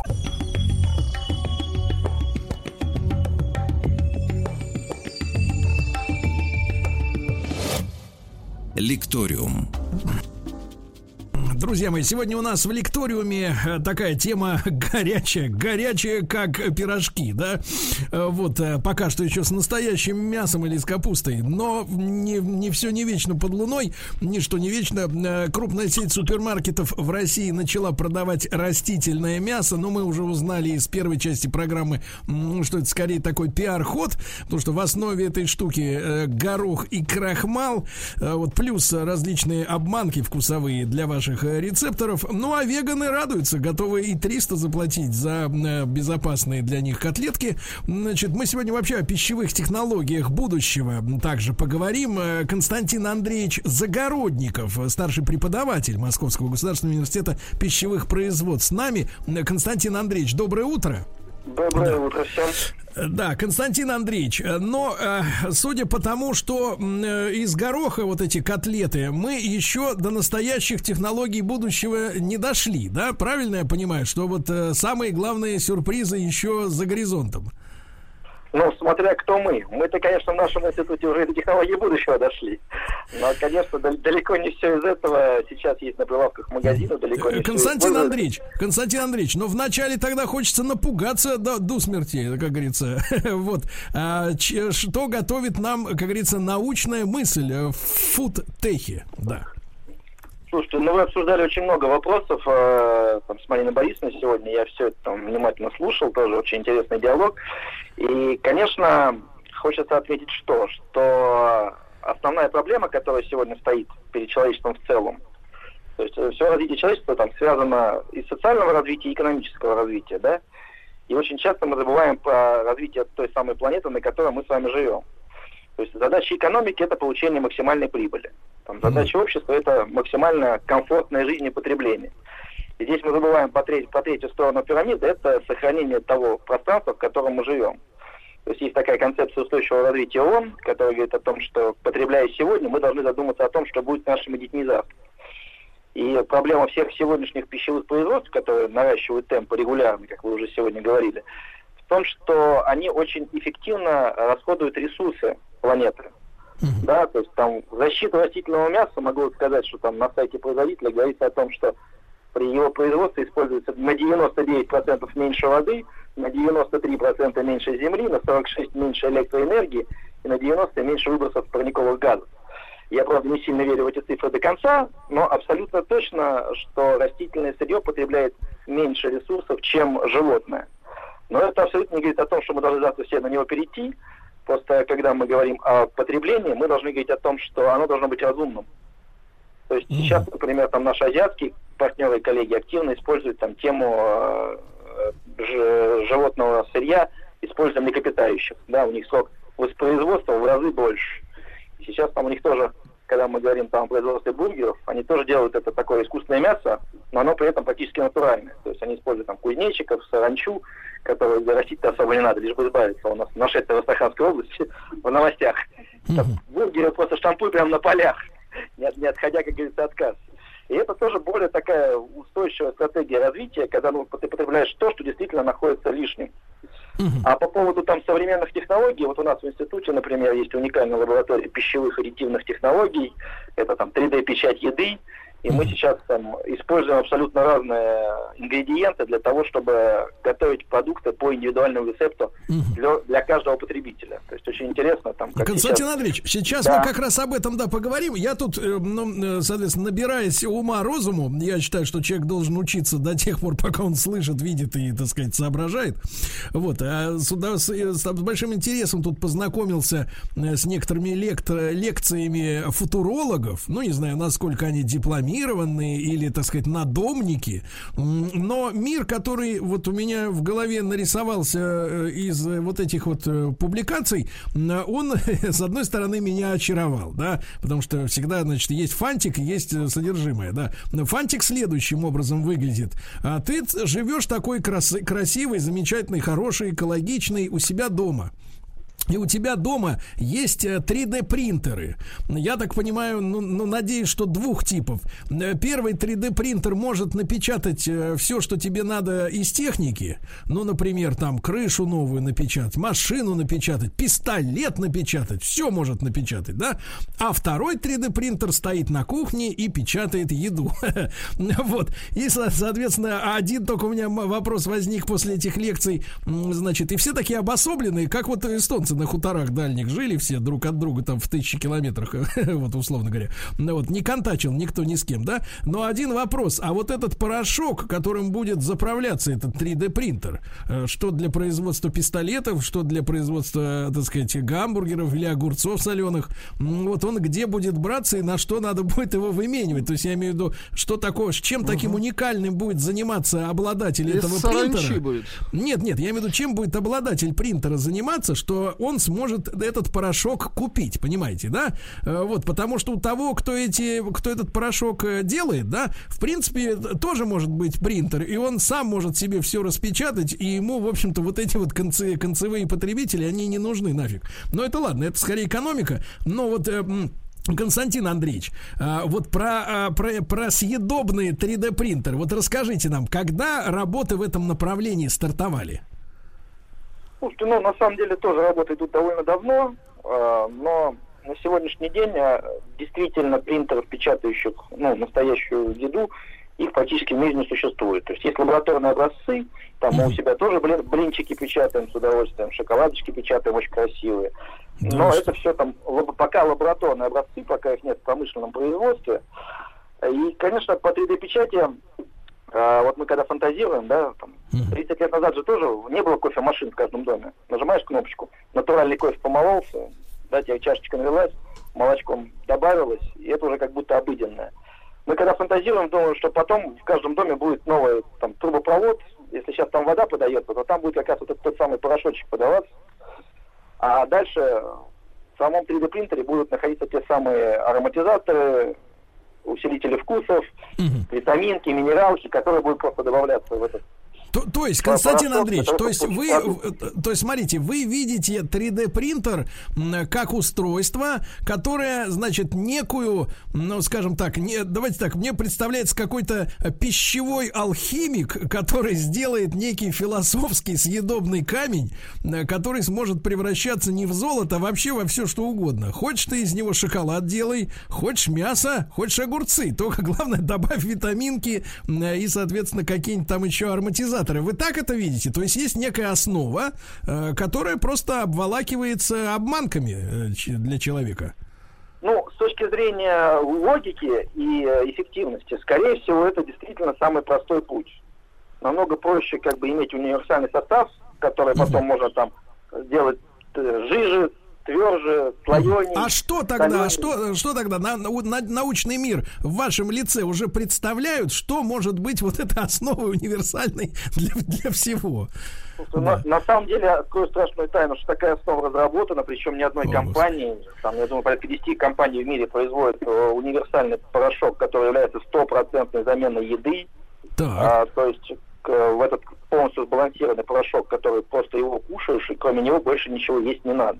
Константин Андреевич, минералы, а, вы, вы лично пробовали порошок? Честно, еще не пробовал, но мне самому интересно, я просто тоже начал недавно как раз э, сравнивать их между собой, и там есть другая проблема. То есть есть, экс- есть эксперименты, когда люди там месяцами на них сидели, и там происходит немножко другое. Человеческий организм привык э, переваривать пищу. Да. А этот порошок прекрасный, с точки Он не зрения надо там, переваривать, да? переваривать не надо. И начинаются довольно серьезные изменения во всех внутренних органах человека, да, в кишечнике, там, в пищеварительном тракте, потому что он перестает заниматься привычной для себя деятельностью. И вот эта проблема, которая еще не Он, исследована, э, а погодите, а что же, он начинает писать стихи, кишечник? На нет, что, он просто на что он ну, он пере- пе- перестает выделять ферменты, необходимые для переваривания обыкновенной пищи. Так. То Это есть есть каким, вероятность, э, если к- каким последствиям? посидеть, Да. А можно потом через два годика просто быть ну, неспособным есть нормальную пищу. Пока этих экспериментов еще не проводилось, они не доказаны. Но вот по логике у меня в голове вот возникает та- такая мысль, что если кушать только этот порошок, то человек потом потеряет некоторые свои возможности, которые очень, очень сильно помогали ему при выживании по всему его пути эволюции. Но человек обречен на м, преждевременную смерть, если часть его органов э, остаются без работы. Я не думаю, что он- он обречен есть только этот порошок. А это иногда может быть э, очень опасно для самого человека как индивидуума, если он зависит исключительно от какого-то одного продукта. Поэтому по- по- пока это не решение всех проблем однозначно. Константин Андреевич, а из чего делается-то вот этот, как вы понимаете, э, так сказать, самое исходное сырье для такого универсального порошка? Ну, это набор тех же самых э, протеинов, тех же самых жиров, витаминов, минералов, просто сбалансированный, отрегулированный и опробованный. То есть это похоже, похоже на порошки, которые качки покупают, да, в этих банках Да, огромных? да, да, то есть это обыкновенный порошочек, который просто добавляешь водичкой в нужном тебе пропорции, и выпиваешь, и все, как бы, и весь день свободен. Ну, я шучу, конечно, там два или три раза в день его надо пить. Но у меня- И опять же свободен, правильно? Слушайте, и уже через два года есть опасения, что у человека начинается атрофирование вот этих мышц в первую очередь. А, да, а, начинается изменение в организме уже буквально через несколько месяцев, это уже доказанный факт. Э, А вот чтобы через два года, пока таких данных нет. Константин Андреевич Загородников, с ним мы продолжим разговор сразу после короткой рекламы.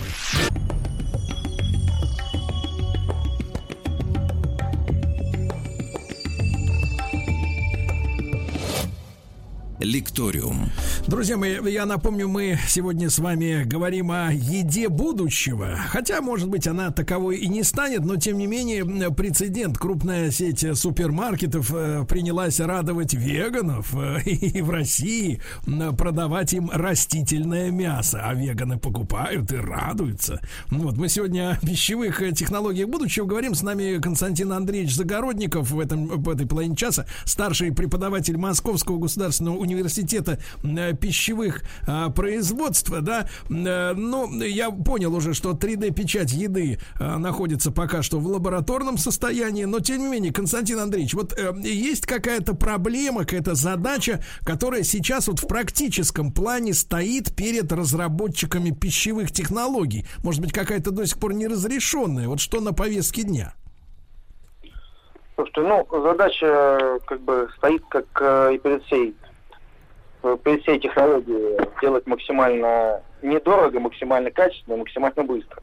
И, как всегда, все одновременно не получается. Поэтому, конечно, сегодня мы смотрим э, основной путь, который сегодня идет, основной тренд, который в пищевой промышленности, это персонализация питания. То есть питание, э, здоровое питание, персонализированное питание, основанное на индивидуальных показателях человека. То есть э, сейчас это тоже там в зачаточном состоянии находится, уже есть эти программы и проекты, но они пока очень дорогие, потому что не масштабные. Мы же как раз активно работаем над тем, чтобы человек мог есть то, что ему действительно необходимо. То есть на основе его там, показателей крови, на основе его показателей здоровья. То есть, как известно, от того, что мы кушаем, зависит 50% нашего здоровья и состояния нашего организма. Константин Поэтому Андреевич, очень важно. Да-да-да, Константин, а сколько сейчас может стоить полное комплексное обследование вот человека на предмет совместимости с едой, чтобы вот на основе этих анализов вынести вердикт, ты ешь вот это, это и это, а остальное не ешь, вот то есть, да. А, ну, на самом деле, я думаю, что где-то от 50 тысяч рублей до плюс бесконечности.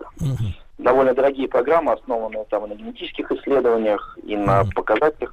То есть это зависит от глубины проработки. То есть чем глубже и, соответственно, точнее будет индивидуальная диета, тем дороже это будет стоить. И такие вещи делают буквально несколько компаний в России. Я понимаю. Константин Андреевич, а вот вам не кажется, что э, человечество под каким-то м, давлением или, не знаю, люди говорят э, часто такие, которые не хотят разговаривать, они говорят, ну, прогресс не остановить. Значит, что мы идем по двум таким э, маршрутам очень интересным. Во-первых, э, так называемое электронное дистанционное образование, да, когда, м, так сказать, основную массу народа хотят, э, так сказать, переквалифицировать в обучающихся с ноутбука. А во-вторых, вот эта вот еда из единого порошка, соответственно, из 3D принтера, да, и вот как бы некий намечается такой да, глобальный раскол человечества. То есть вот э, хорошие, талантливые, нужные люди, они, значит, будут есть стейк и заниматься с преподавателем на кафедре. А, а вот шелупонь, соответственно, она будет давить, давить себе еду из 3D, 3D автомата и учиться через интернет. Вот нет у вас такого, не складывается ощущение? Вы знаете, такое ощущение, что вы у нас на кафедре работаете, как бы, и вместе с нами обсуждаете вечерами за чашкой чая то, что мы так говорим. что все мы человеки, ну что же, мы же взрослые люди уже. На самом деле, по поводу образования, а, абсолютно однозначно дистанционное образование никогда не заменит полностью э, живое образование. Мы сейчас на пандемии это очень хорошо посмотрели. Можно дать те же знания, но нельзя вложить в человека, ну, как бы ту же душу потому что все-таки основная задача преподавателя это все-таки оставить неизгладимый след да, в мозге человека. И просто набор знаний, передаваемых через интернет, ну, как показывает наша практика, и мы это сейчас внимательно наблюдаем, ну, не дает тех же показателей. Многие вещи можно заменить дистантом, да, там, потоковые лекции какие-то, еще вещи, но дать действительно фундаментальные некие знания и перестроить мышление человека, ну, намного эффективнее делать это в живом контакте. А перенося а разговор, Константин Андреевич, на еду, а можно вот курячью ножку-то заменить э, хорошим таким порошочком, а? Слушайте, ну, а мы же тоже обсуждали, и мы в институте тоже над этим работаем много, обсуждаем. А заменить можно с точки зрения разового употребления. Даже, наверное, несколько многоразового употребления. Но заменить на сегодняшний день полностью одно другим пока технологии не позволяют. То есть с точки зрения микроэлементов, баланса витаминов, да, можно. Но какое последствие дальше это окажет на ваш организм, ну, в долгосрочной перспективе, это вам сегодня никто не скажет. Константин Но, Андреевич, а может нам, может нам тогда, может нам тогда пойти по другому пути, раз у нас такие организмы пред, пред, э, заточенные под при переваривании, вот все эти процессы, наверное, львиная доля э, пуза занята только тем, чтобы переварить то, что ты проглотил, да? Э, на какие-нибудь генные исследования по изменению системы человеческого тела, чтобы, так сказать, ненужные органы просто уже не отрастали, перистальтика исчезла, заглотил порошка человека и пошел, по поехал, ну, чтобы все нормально было. То есть такая глобальная перестройка именно человеческого организма под нужды фудтеха. Э, вам эта идея кажется сумасшедшей или, в принципе, уже как бы воспринимаете спокойно, без истерик? Не, ну я бы уже дальше пошел, надо сразу уходить полностью в онлайн, как бы, и мысли переноситься в одну большую глобальную сеть. Тогда, в принципе, организм не сильно нужен. Но, а, я... Кстати, и на отоплении здорово сэкономим. Да, да, и квартира не нужна, как бы, в принципе, это уже сразу идея, да? Ну, смотрите, ну, очень приятно, что с научным миром у нас, э, Владик, совершеннейшее взаимопонимание пришло, правильно? Ну, вот, мы, как очень говорится, хорошо. футурологи, футурологи на одной, как говорится, дружеской волосатой ноге находимся. Ну, вот, а, Константин Андреевич, ну, приятно, приятно было с, с вами и с Мариной Борисовной сегодня обменяться, обменяться парой мыслей. Я думаю, что внимательные слушатели, а у нас именно такие, они для себя правильные мысли сегодня усвоили и намотали на ус, ребят, да?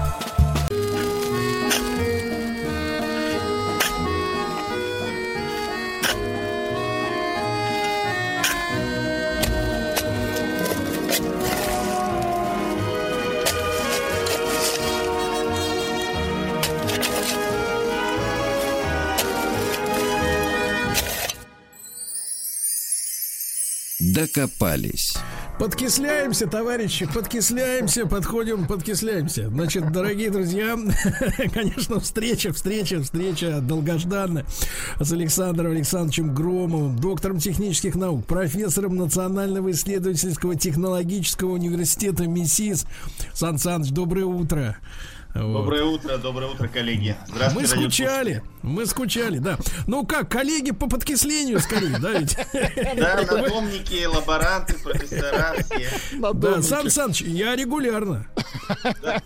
Я регулярно, я, я, честно говоря, с, с огромным удовольствием. Разжижает слушаю ваши, разгоняю скорее, да, слушаю ваши лекции, да, и, и люди очень внимательно, да, и ждут ваш, наш эфир каждый очередной, и знают наш WhatsApp номер, естественно, и присылают вопросы. Я думаю, что и сегодня вопросов будет много, ну вот, но сегодня у нас тема такая, что заставит, наверное, многих наших товарищей как бы вздрогнуть, потому что, вот, э, называется так, инертные газы.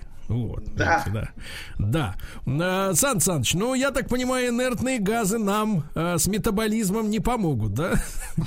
Нет, с метаболизмом они здесь не помогут. Это гелий, неон, аргон, криптон, ксенон, радон. И сейчас вот еще один новый газ открыли. Аганисон, в честь русского ученого Аганесяна из Дубны. Правда, у него период полураспада всего одна микросекунда, но тем не менее, в честь нашего назвали, 118 элемент. А зачем же нам такой газ, который как бы полсекунды и все? А там то, что низ периодической системы, Сергей, там все нестабильные, и поэтому у них очень маленький период жизни. Их открывают в ускорителях, и они вот совсем микросекунды там существуют, запишут, что называется, спектр, и все, и распалось. И, по, и покеда бабанька, да?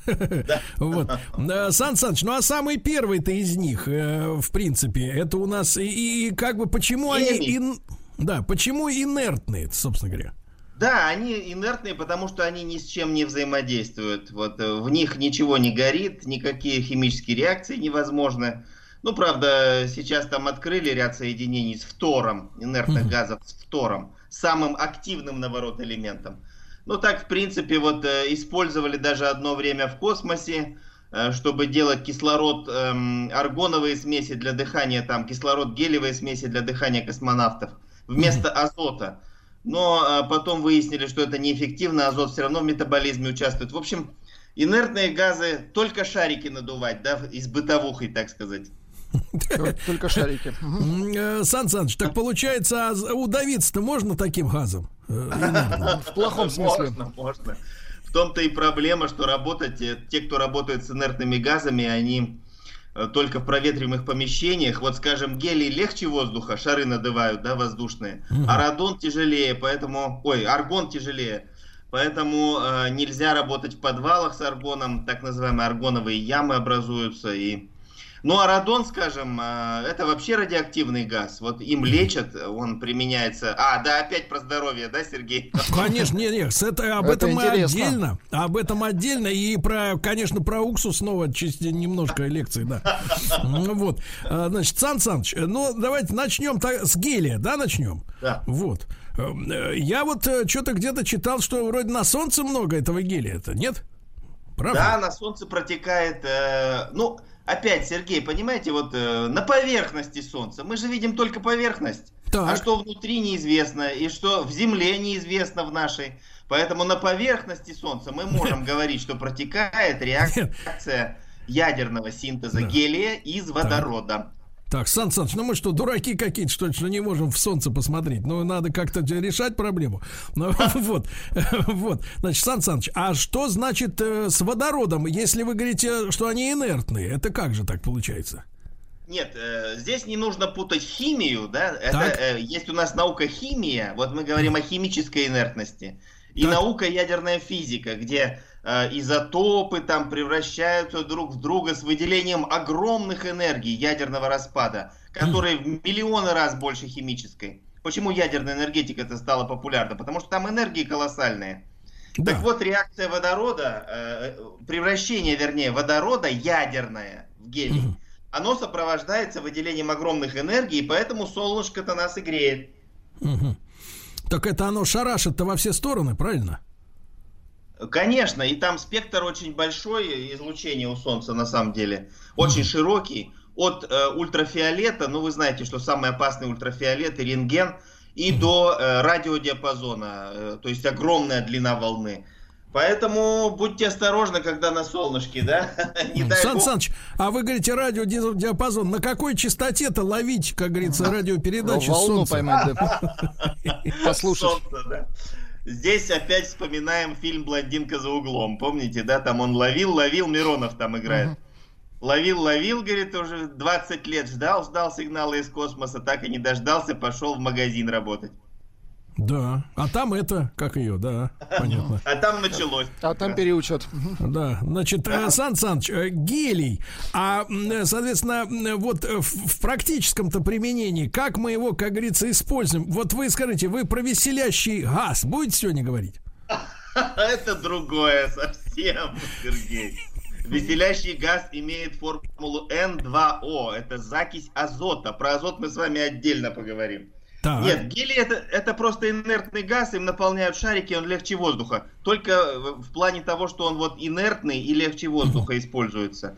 Ну, э, еще есть сверхтекучесть гелия, такой известный тоже термин, открытая тоже нашими Петром Капицей, Петром Леонидовичем Капицей, получена Нобелевская премия за сверхтекучесть гелия. Правда, очень давно, после войны. Ну, Погодите, а куда же он течет, если он газ? Э, А когда э, инертные газы очень низкую температуру сжижения имеют, там минус 200 градусов, да, то есть почти к нулю Кельвина приближаются.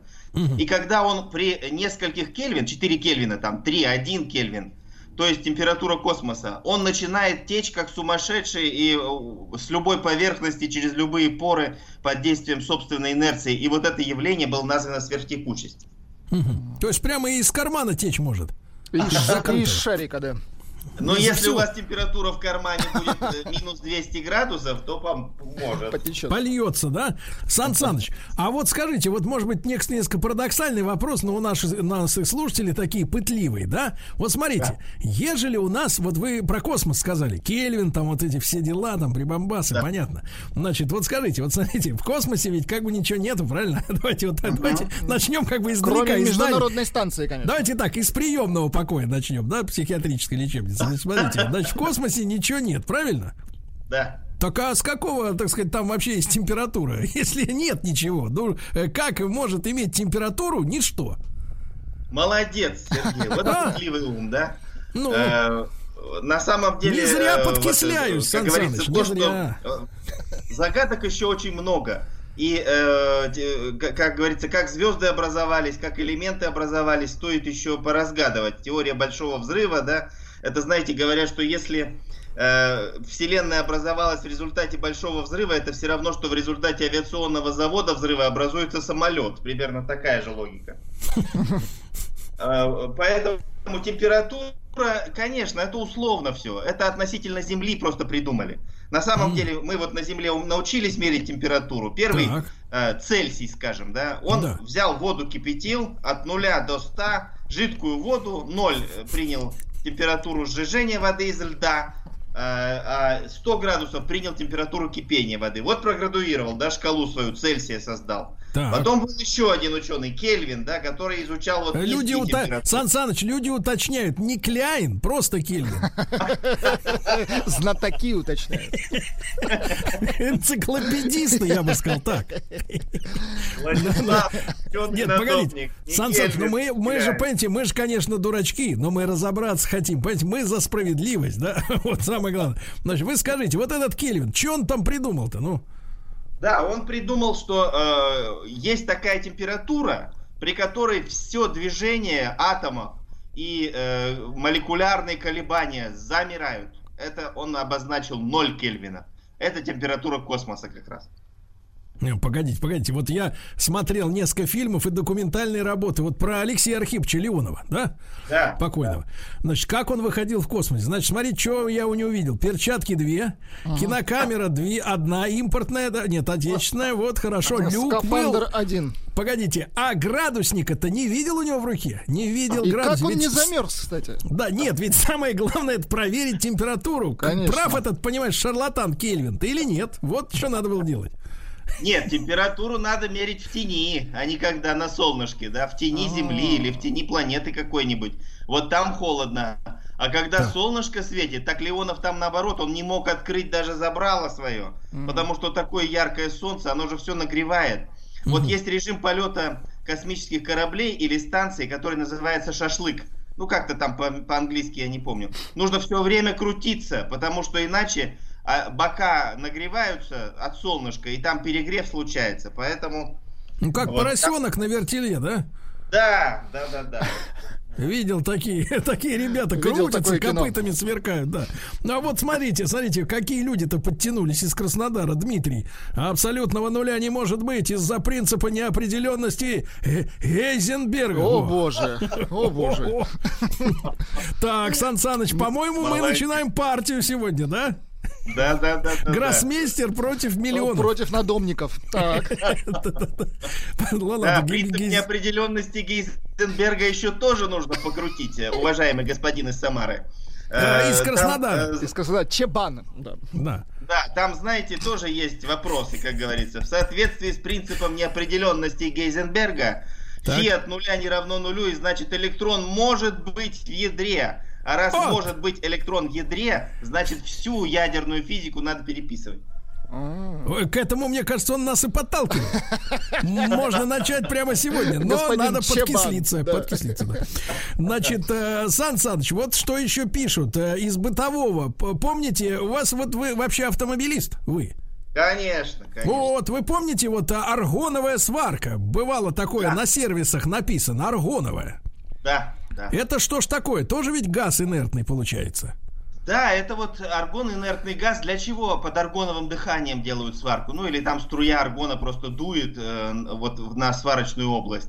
Так. Это для того, чтобы не окислялось. Потому что когда вы варите, у вас температура очень серьезно повышается. И начинается окисление этой, эм, как бы вот сварочной поверхности. Шва. Чтобы этого не, не происходило воздухом, атмосферой, температура Так. высокая, горение сварочного шва начинается. Ага. Чтобы этого не происходило, делают вот под аргоновым дыханием сварку. Это называется аргоновая сварка. Ну, то есть вместо вакуума просто подают газ, да?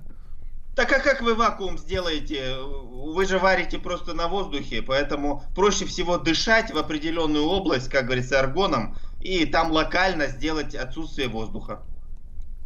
Так, так, так, так, так. Хорошо. А вот, э, Сан Саныч, на эту тему тогда, а в космосе-то были эксперименты со сваркой, прям вот в безвоздушном пространстве, чтобы без аргона? Не знаю, безвоздушное, наверное, было что-то, но э, я не, не знаю. Вот горение в космосе известный Так. эксперимент, когда там свечку зажигают, э, пламя не вверх идет, а просто вокруг фитилька образуется, потому что там невесомость. С горением точно были эксперименты. А вот со сваркой, наверное, нет. Там же нужно высоковольтное оборудование, его нужно в космос тащить. Вот Да. э, сварщик-то. Сварщика надо брать Да, с собой сварщика туда. Да-да. Нет, Сан Саныч, погодите, а это они как что, в безвоздушном пространстве свечку сумели распалить? Нет, нет, внутри станции, да, там воздух же у них, внутри-то воздух. Так. В безвоздушном нет, конечно. Так это внутри нарушение- станции они свечку зажигали и смотрели, как пламя выглядит. На Но- Земле гравитация, поэтому пламя от свечи вверх идет. А Так. там гравитации нет, ну, низкая гравитация, поэтому пламя от свечи такой шар просто вокруг Прикол- фитилька. прикольно. А мы-то нас-то в школе учили, что пламя идет вверх от того, что оно горячее, а, а теплый воздух идет вверх. Вас так учили, да? Правильно, правильно. Плотность воздуха, так и плотность это следствие гравитации, дорогой мой Сергей. Так. А если раскрутить эту банку, то что создать искусственную гравитацию там на, на объекте? То будет Такие шашлык. станции уже проектируются. Вот, э, ну вы, наверное, космические эти все фантастические фильмы смотрите. Конечно. Э, такие коль- кольцеобразные такие элементы конструкции межпланетных станций, они как раз нужны вот для создания искусственной гравитации. То есть, как бы, чтобы человек хоть временно почувствовал облегчение, как на Земле стало. Потому что там мышцы же дрябнут. Мгм. А это ж с какой скоростью надо, чтобы колесо-то это адское крутилось, чтобы там почувствовать себя э, как на земле? Чем больше диаметр, тем меньше надо скорость. Поэтому, э, если большого диаметра, несколько десятков метров, а может и сотен, то не такая уж большая скорость нужна. Так, хорошо. Так, Сан Саныч, Центрифуга. Да-да-да. А, Вот. э, Вот. Говорят, что Гейзенберг, правда, был героем сериала «Во все тяжкие», но, значит, это что-то, может быть, перепутали, да. Перепутали, да. Э, Вот. А, так сказать, э, Сан Саныч, спрашивают, зачем колеса аргоном качают? Вот, э, так сказать, ну и вообще, вот э, за, за- засунем тебе в покрышку какой-нибудь газ, например. Вот зачем это? Ой, вы знаете, Сергей, это из области, из области лженауки, это из области вот этой вот эффекта плацебо. Накладывать золото на лицо, например, и считать, что золото там э, в лицо впитывается, инертный, да, совершенно металл. И здесь то же самое, накачивать аргоном, ну, вроде бы как у него плотность там побольше немножко, чем у воздуха. И э, окислительная способность, поэтому меньше как бы э, внутри колеса меньше окислительные процессы. Но это все ерунда. Можно и воздухом накачивать. Э, сдувается довольно быстро, поэтому это все из области плацебо. Эффект плацебо. Сан Саныч, а на тему золота, а вот я читал исследование, что вот мужчина, например, потому не любит носить обручальные кольца, что потенция снижается. То есть как бы вот... Сергей, тыквенные семечки для вас. То есть проб- проблема всех царей в короне, да, вот золотой. Нет, нет, это все ерунда. Ну, золото носят с древних времен. Еще древние египтяне носили. Что у них э, были проблемы какие-то, что ли? А кто знает, носите кольца, не сомневайтесь, дорогие мужчины. Да, нет, ну это, знаете, это вот э, были такие исследования, просто, а с другой стороны, мужчина очень любит толстые цепи золотые на шее. То есть он через палец-то действует, а через шею нет. Они шею Вот качают. как Разные вещи. Сан Саныч, а вот, э, знаете, когда э, вот э, люди берут иногда вот этот шарик, да, гелиевый, да, Да. и в нарушении инструкции производственной берут как бы оттуда воздух-то заглатывают, и у них Да. голоса становятся как у карликов. Как у лилипутов. Да, это вот так оно работает. Это очень интересный эффект, который связан как раз с пониженной плотностью гелия. Так. Он ум- э, омывает там вот эти голосовые связки, и поэтому там на одну секунду, на несколько секунд голос изменяется. Но я вам говорю, космонавты дышат гелием, э, дышали, вернее, сейчас Так. от него отказались. Но раньше гелевые, э, воздушно-гелевые смеси делали, космонавты дышали и все время слышали друг друга вот такие вот голоса. Детские. Перманентно. Погодите, погодите, и на земле в ЦУПе слушали такие. И в ЦУПе дышали. Нет, ну я, например, отчетливо помню, как Юрий Алексеевич, что он четко сказал, поехали. Не вот эти, он, Так это- «Поe- это- поехали, да, нормально. Ну, это газа еще. Это еще его домашний был воздух.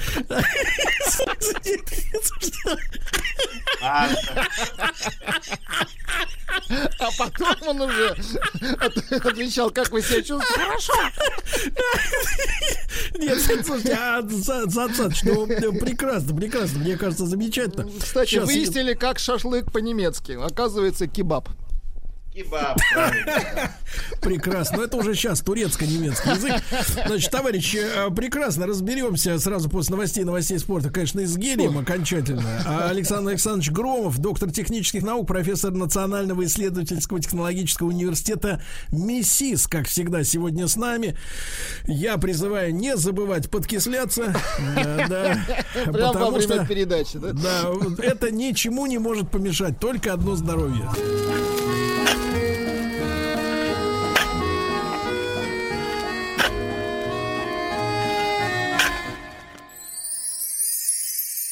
Докопались. Ну что же, товарищи дорогие, э, Александр Александрович Грумов, доктор технических наук, профессор Национального исследовательского технологического университета МИСИС по-прежнему с нами.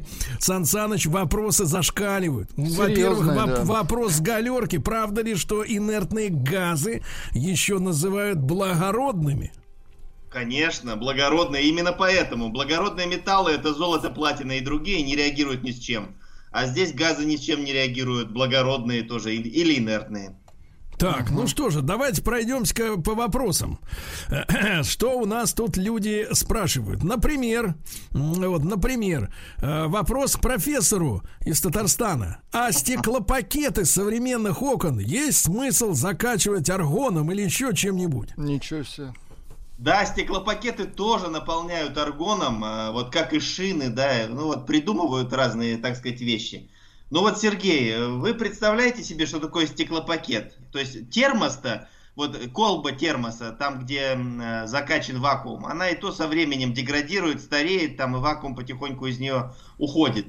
Представляете себе, что такое стеклопакет? Это даже не термос. Ну, вылетит там этот аргон через какое-то время, заполнится воздухом и все.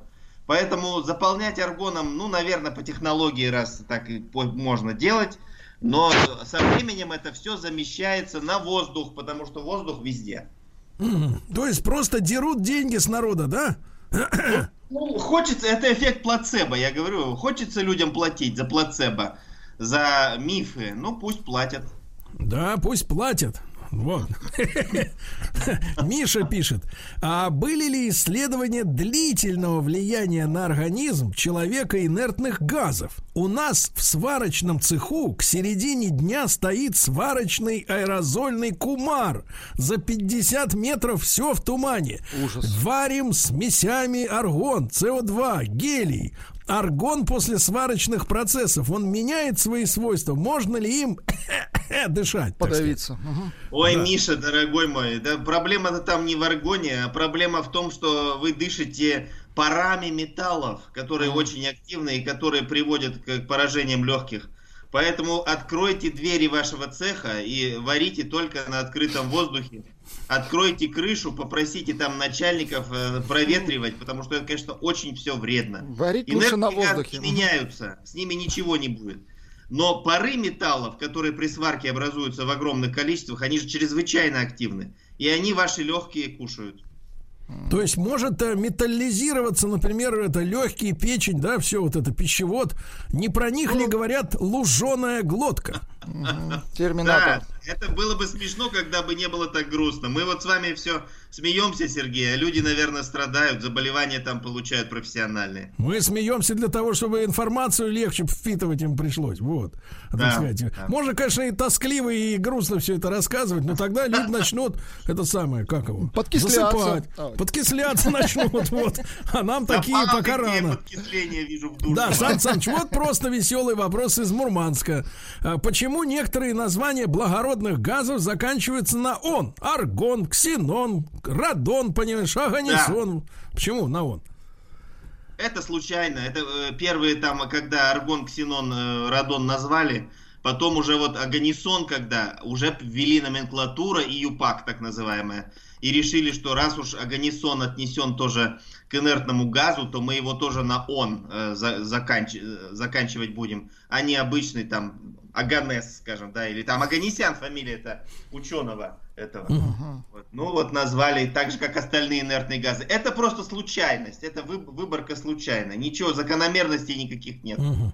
А Сан Саныч из Иванова человек вспоминает, значит, на тему вот э, попыток, э, э, значит, заставить космонавтов дышать гелием, да, гелиевой смесью. Н- Я же, говорит, помню, профессор, что еще при советах включали голоса космонавтов из космоса по телеку. Значит, это делали запись-то на Земле, ну вот, а нам впаривали, что это типа голоса из космоса, потому что они должны были звучать, не-не-не, вот это вот все, да? Вот что думаете? Да нет, ну эти эксперименты, я не уверен, были они во время полетов. То есть представляете себе тащить эти баллоны все. Вот, я думаю, что во время полетов все-таки воздух. А вот экспериментировали до полетов, когда тренировали космонавтов. У них же очень серьезные тренировки там. И тренировки дыхания в том числе. Считалось, почему проблема с азотом? У нас воздух состоит из азота и кислорода. 20% кислорода и 80 азота. Ну и 79 и 21, если быть точным, и 1% как раз аргон, гелий и всякая там еще пакость. Чушь. Так вот, э, если э, говорить про воздух, какая в нем проблема? Много азота. И есть так называемая кессонова болезнь, когда азот вскипает в жилах. Вот она у, у подводников. Когда подводники поднимаются слишком быстро, у них азот в жилах вскипает, и из-за этого, ну, может даже смерть наступить. Представляете себе, в жилах начало что-то вскипать у вас. Поэтому азот замещали на инертные газы, на гелий и аргон. И пытались сделать кислород гелиевый, кислород аргоновые смеси. И космонавтов как бы промывать. Но потом выяснили, что это неэффективно на самом деле. И снова к воздуху вернулись. Сан Саныч, вы растревожили народ э, сваркой. Сварочный народ. Да, из Новгорода. Вся страна, понимаешь ли, примкнула к э, приемникам. А кастрюля Сан Саныч на плите что? Вы тоже выделяет пары металла? Почему? Ну кастрюлю же вы не до 1000 градусов разогреваете. Ну так слегка греем, да. э, Пары металла выделяются, когда сварка. Там тысяча градусов, полторы тысячи градусов, две тысячи градусов. А нельзя на плите потише как бы жарить металлы? Я говорю, потише металлы жарить не- нельзя, чтобы они так сильно не выделяли газ металлический. Да, на плите низкая температура, не бойтесь, на плите ничего не выделяется. 100 градусов, там все инертное еще. Да, Сан Саныч, вот смотрите, э, мы, опять же, возвращаясь к тому, что мы автомобилисты, да, э, ну, там уже эта эпоха проходит, сейчас уже ледовские фары, да, у автомобилей, М, вот, но эпоха там 2000-х, э, конец 90-х ознаменовались ксеноновыми фарами, да, и, в принципе, так сказать, это был символ роскоши и богатства, вот, потом ксеноновые лампочки стали дешевле, их вставляли уже куда ни попадя, потом это запретили, потому что они они слепили, значит, встречку. Вот э, про лампочки, вот этот ксеноновый свет. Что ж там такое, так, как говорится, ярко светить? Да, вот э, удивительная вещь, что все инертные газы, они все обладают вот этим свечением, и поэтому ксеноновые, неоновые огни, ксеноновые огни, это как раз определенный спектр, там, э, ксенон розовый, по-моему, там цвета спектра, я уже не помню какой, гелий э, белый, аргон э, красный, ну и дальше фиолетовый, там, розовый. Uh-huh. Вот, э, они все, это так же, как вот эти ртутные лампы, которые люминесцентные называются, а тут светится инертный газ, если через него пропускать ток электрический. Э, он начинает светиться. Ну, можно даже дома попробовать. Вот если у кого-то катушка Тесла есть, можно рядом с ней попробовать да и лампочку Погодите, зажечь, погодите, да? что значит это если у кого-то? То есть это, понимаешь, у кого-то дома запрещенные препараты? А почему запрещенные? Катушки Тесла не запрещены. Конечно. А очень напрасно. Все. Очень напрасно. Их, знаешь, по телеку не показывают, как собрать. В очумелых ручках. В Подмосковье даже целый город есть, где катушки Тесла там 30 метров высотой стоят. Ничего себе. Да вы что? Посмотрите, съездите. И они что, не, не платят, Но не платят, не дело платят том, за свет, что Ксеноновые лампы, э, Сергей, ксеноновые лампы это не признак богатства и роскоши. Это обычное техническое изобретение, и поэтому... Это признак бедности. Тут серьезный да. вопрос, кстати, пришел. Очень серьезный вопрос, пишут для Сан Саныча. Безопасен ли для организма дезодорант на основе алюмокалиевых квасцов? О, господи, я даже не знаю, как можно алюмокалиевые квасцы рас, распылять в виде дезодоранта. Ну, наверное, Вообще, что это такое, да? Мне кажется, люди Они щеголяют. Может быть, обмазываться просто хвостами в виде твердого порошка. Если хотите эффект, да? Сейчас, внимание, шутка. Да, если хотите эффект, может, можете обмазываться просто алюмокалиевыми хвостами. Это очень злая шутка. Плохая. Да. Да. Сан Саныч, а вот вообще, в принципе же, пом- помню, это в 911 же году появились первые неоновые вывески, да, и сам по себе неон, я так понимаю, он красного цвета. А как делаются вот другие цвета, вот эти все зеленые там или голубые, как говорится? Это смеси, смеси разных газов, они дают э, разные там э, оттенки. Ну, если говорить про пиротехнику, вот и пиротехнические, да, когда мы видим салют, разные цвета, там светятся соли металлов. Там другое, как бы, другой принцип. Ионы металлов дают свечение. А если мы говорим про огни, то тут как раз смеси инертных газов разные. Неон, аргон, криптон, ксенон, ну радон не используется, да, радон радиоактивный. Вот, поэтому разные комбинации дают разные цвета. Угу. Понимаю. Вот Сан Саныч э, парирует вашу реплику одну из Санкт-Петербурга. Профессор, в моих жилах нечему вскипать. Да, ну это так, скорее, скорее. Да, Сан Саныч, и можно про катушку несколько слов, буквально. Может быть, у кого-то сейчас чешутся руки и хочется намотать. Вот отчаянно. И тут как раз... Катушку Тесла? Катушка, да. Тесла был гениальным изобретателем, труды которого, к сожалению, забыты несправедливо. Но они не, не случайно забыты, а нарочно, потому что, помните, да. он же к Моргану обращался там. И Морган сказал ему, так что это мы будем передавать по воздуху электричество, тогда медные провода не нужны. Я не буду продавать медь. И, как всегда, деньги поперек науки поставили. Вот, э, сейчас опубликована книжка «Дневники Тесла». Я многое могу, как-то вот так называется. Поэтому найдите ее в интернете, прочитайте. Он телеп... телепортацией занимался уже в начале прошлого века. Передавал электричество без проводов. Делал там грозовые разряды сумасшедшей, длины, сумасшедшей мощности и длины. Если бы идеи Тесла были внедрены, и его катушки, да, которые собирают атмосферное вот это электричество, вот, э, то э, мы бы уже жили давно при коммунизме, что называется. Так, так, так, погодите, это крамола прошла сейчас. Так, это вытрем из эфира, хорошо. А теперь как, как сделать катушку, Сан Саныч? Катушку, э, значит, там неравное количество витков, да? То есть, как вот, это? Э, да, э, очень много витков на внутренней обмотке и мало витков на внешней обмотке, там всего лишь один э, или два витка. И Так. поэтому трансформатор Тесла, ну наберите в интернете, очень много сейчас появилось. А что он дает-то человеку, трансформатор? этот? В, в доме. А в он э, дает очень интересные такие преобразования энергии, да, но Тесла-то не для этого придумывал свои катушки, а для того, чтобы собирать атмосферное Нет, нет, Сан Саныч. Сан Саныч, он-то не для этого, но мы приспособили.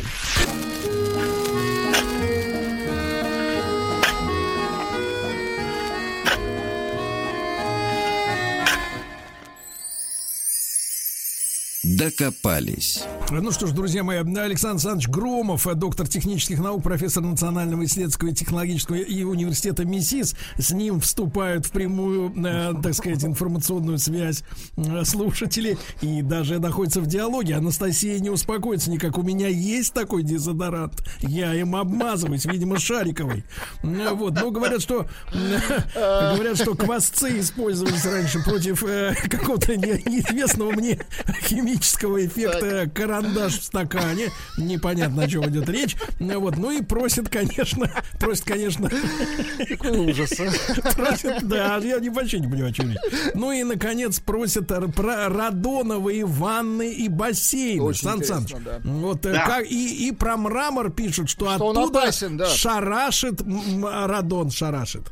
Совершенно верно. Радон опасен в больших концентрациях, поэтому в Белокурихе, где у нас самый известный радоновый курорт, прекрасном месте в Алтайском крае, всем рекомендую туда съездить. Там медсестры э, обязаны на какое-то время хотя бы из Белокурихи уезжать, потому что они перманентно травятся этим радоном. А в небольших концентрациях недельку-две приехать очень полезно для здоровья. Там и кожа, и кости, все, в общем, оздоравливается. Не, погодите, и то, Сан про Саныч. что вы упомянули в начале Да. передачи, Сергей, Так. особенно, так сказать, эм, Плюс поски- подкисляться, да.